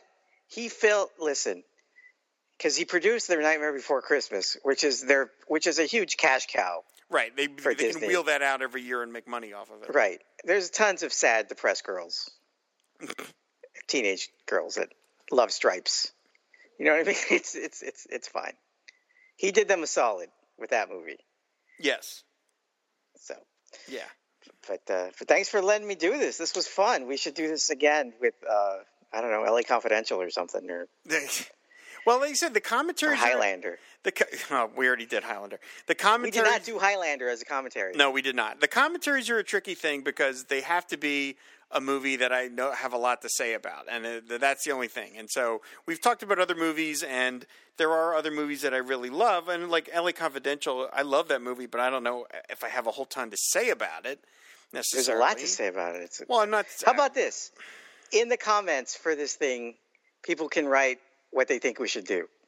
I like that. I'd be okay. It'd be like that. And if if one strikes our fancy, we can do it. Like I said, I did the Jaws one last week, and Yeah. I've been really been, and I have other ones planned. I've really been enjoying doing these. Why haven't you done Raiders yet? I know I'm not the right I guy know, for that. But I why haven't you done Raiders? No, I haven't. Well, again, I didn't. It didn't occur to me to kind of do commentaries. I really, but now that Again, nobody I, I. I know how much I enjoy listening to them by when other Yeah. people do them. So, and they, I'll be honest with you, they're kind of easier to do because you just put the movie on and you talk about it, as opposed to having a list of points where I'm constantly having to worry: did I not get this in? Did I get this, get this in or that? So, yeah, I, I have other ones planned, and I'll be doing other ones uh, down the line. Mashcast is going to resume. Uh, we're going to finish up season two of Mashcast, but I have other commentaries planned. So, so David, uh, thank you for for joining me. This was super fun. We I love this movie, and it's great to talk about. Me too. Me too. All right. So, where can people find you on the internet? Holy, I don't have a lot going on right now. Um, I should have an interview with Eric Stewart going up soon, and you could print that. Okay. I'm sorry, David Stewart from Eurythmics. I was about to ask you. I'm like, uh, I don't know who that person is. that You're referring Um, Eric to, Stewart. Dave Stewart, uh, yes. is from uh, 10cc, I think. Okay. David S. Stewart from Eurythmics. Um, and then this thing I just did. Uh, actually, a few months ago, I did a rock solid episode about Bohemian Rhapsody that I think people should check out, and uh, Texas Tunes, where I discuss um, some songs from uh, uh, songs from musicians that either lived lived in or were from Texas. Um, and, and anyone who knows me from your show knows that I'm a huge music guy, so that was a real big passion project for me to do an episode for. Um, I think that's about it. All right. Well, what's your, what's, what's your Twitter handle though? Uh, DM Gutierrez, D M G U T I E R R E Z. You can often find me uh, making fun of you on Twitter, one of your many. Oh, real- well, Twitter on many account. social, you can find that on many social platforms. Yeah, That's not limited yeah. to Twitter. Giving you life advice. yeah, well, that's also that's also not limited to social media. That's texting and email. People phone don't need to know. like people need to know that we are like family at this point. God help everybody. I got to mention, God help you if David Gutierrez calls you and you don't answer. Oh man, does he get offended? God, Get oh, offended. It's just you never pick up. It's a it's a constant. I thing. have a busy social life. I You don't do know not. What to tell you. You do not. How You di- do not. All do right, not. All right. We're we're wrapping this episode. We're wrapping anyway, up. So, of course, if you want to listen to back episodes of the show, go to the website, which is fireandwaterpodcast.com. You can subscribe to the show on Apple Podcasts and on Stitcher. And we're always talking movies over on Twitter, which is at Film and Water Pod. So, thanks everybody for listening. Five star you, review. Yeah, please leave a five star review on iTunes. That would be very much appreciated. Thanks everybody for listening. I hope you enjoyed this 25th anniversary commentary of uh, the great Ed Wood. And if you have not seen this movie, uh, go out and get it. It's available on Blu-ray. It's available on DVD. Um, I think it's even available on Amazon Prime. And I'm sure when Disney Plus comes out, it'll be available over Disney Plus too. So uh, it's it's a classic. I love this movie. Pull the string. Pull the string, pull the strings. And so now we are going to uh, cut to, to some uh, some stock footage of Buffalo. So uh, thanks everybody, thanks everybody for listening. And uh, until the next episode of Film and Water, that's a wrap. That's perfect. You have seen this incident based on sworn testimony. Can you prove that it didn't happen? Perhaps on your way home, someone will pass you in the dark, and you will never know it, for they will be from outer space. Many scientists believe that another world is watching us this moment. We once laughed at the horseless carriage, the airplane, the telephone, the electric light, vitamins, radio, and even television. And now some of us laugh at outer space.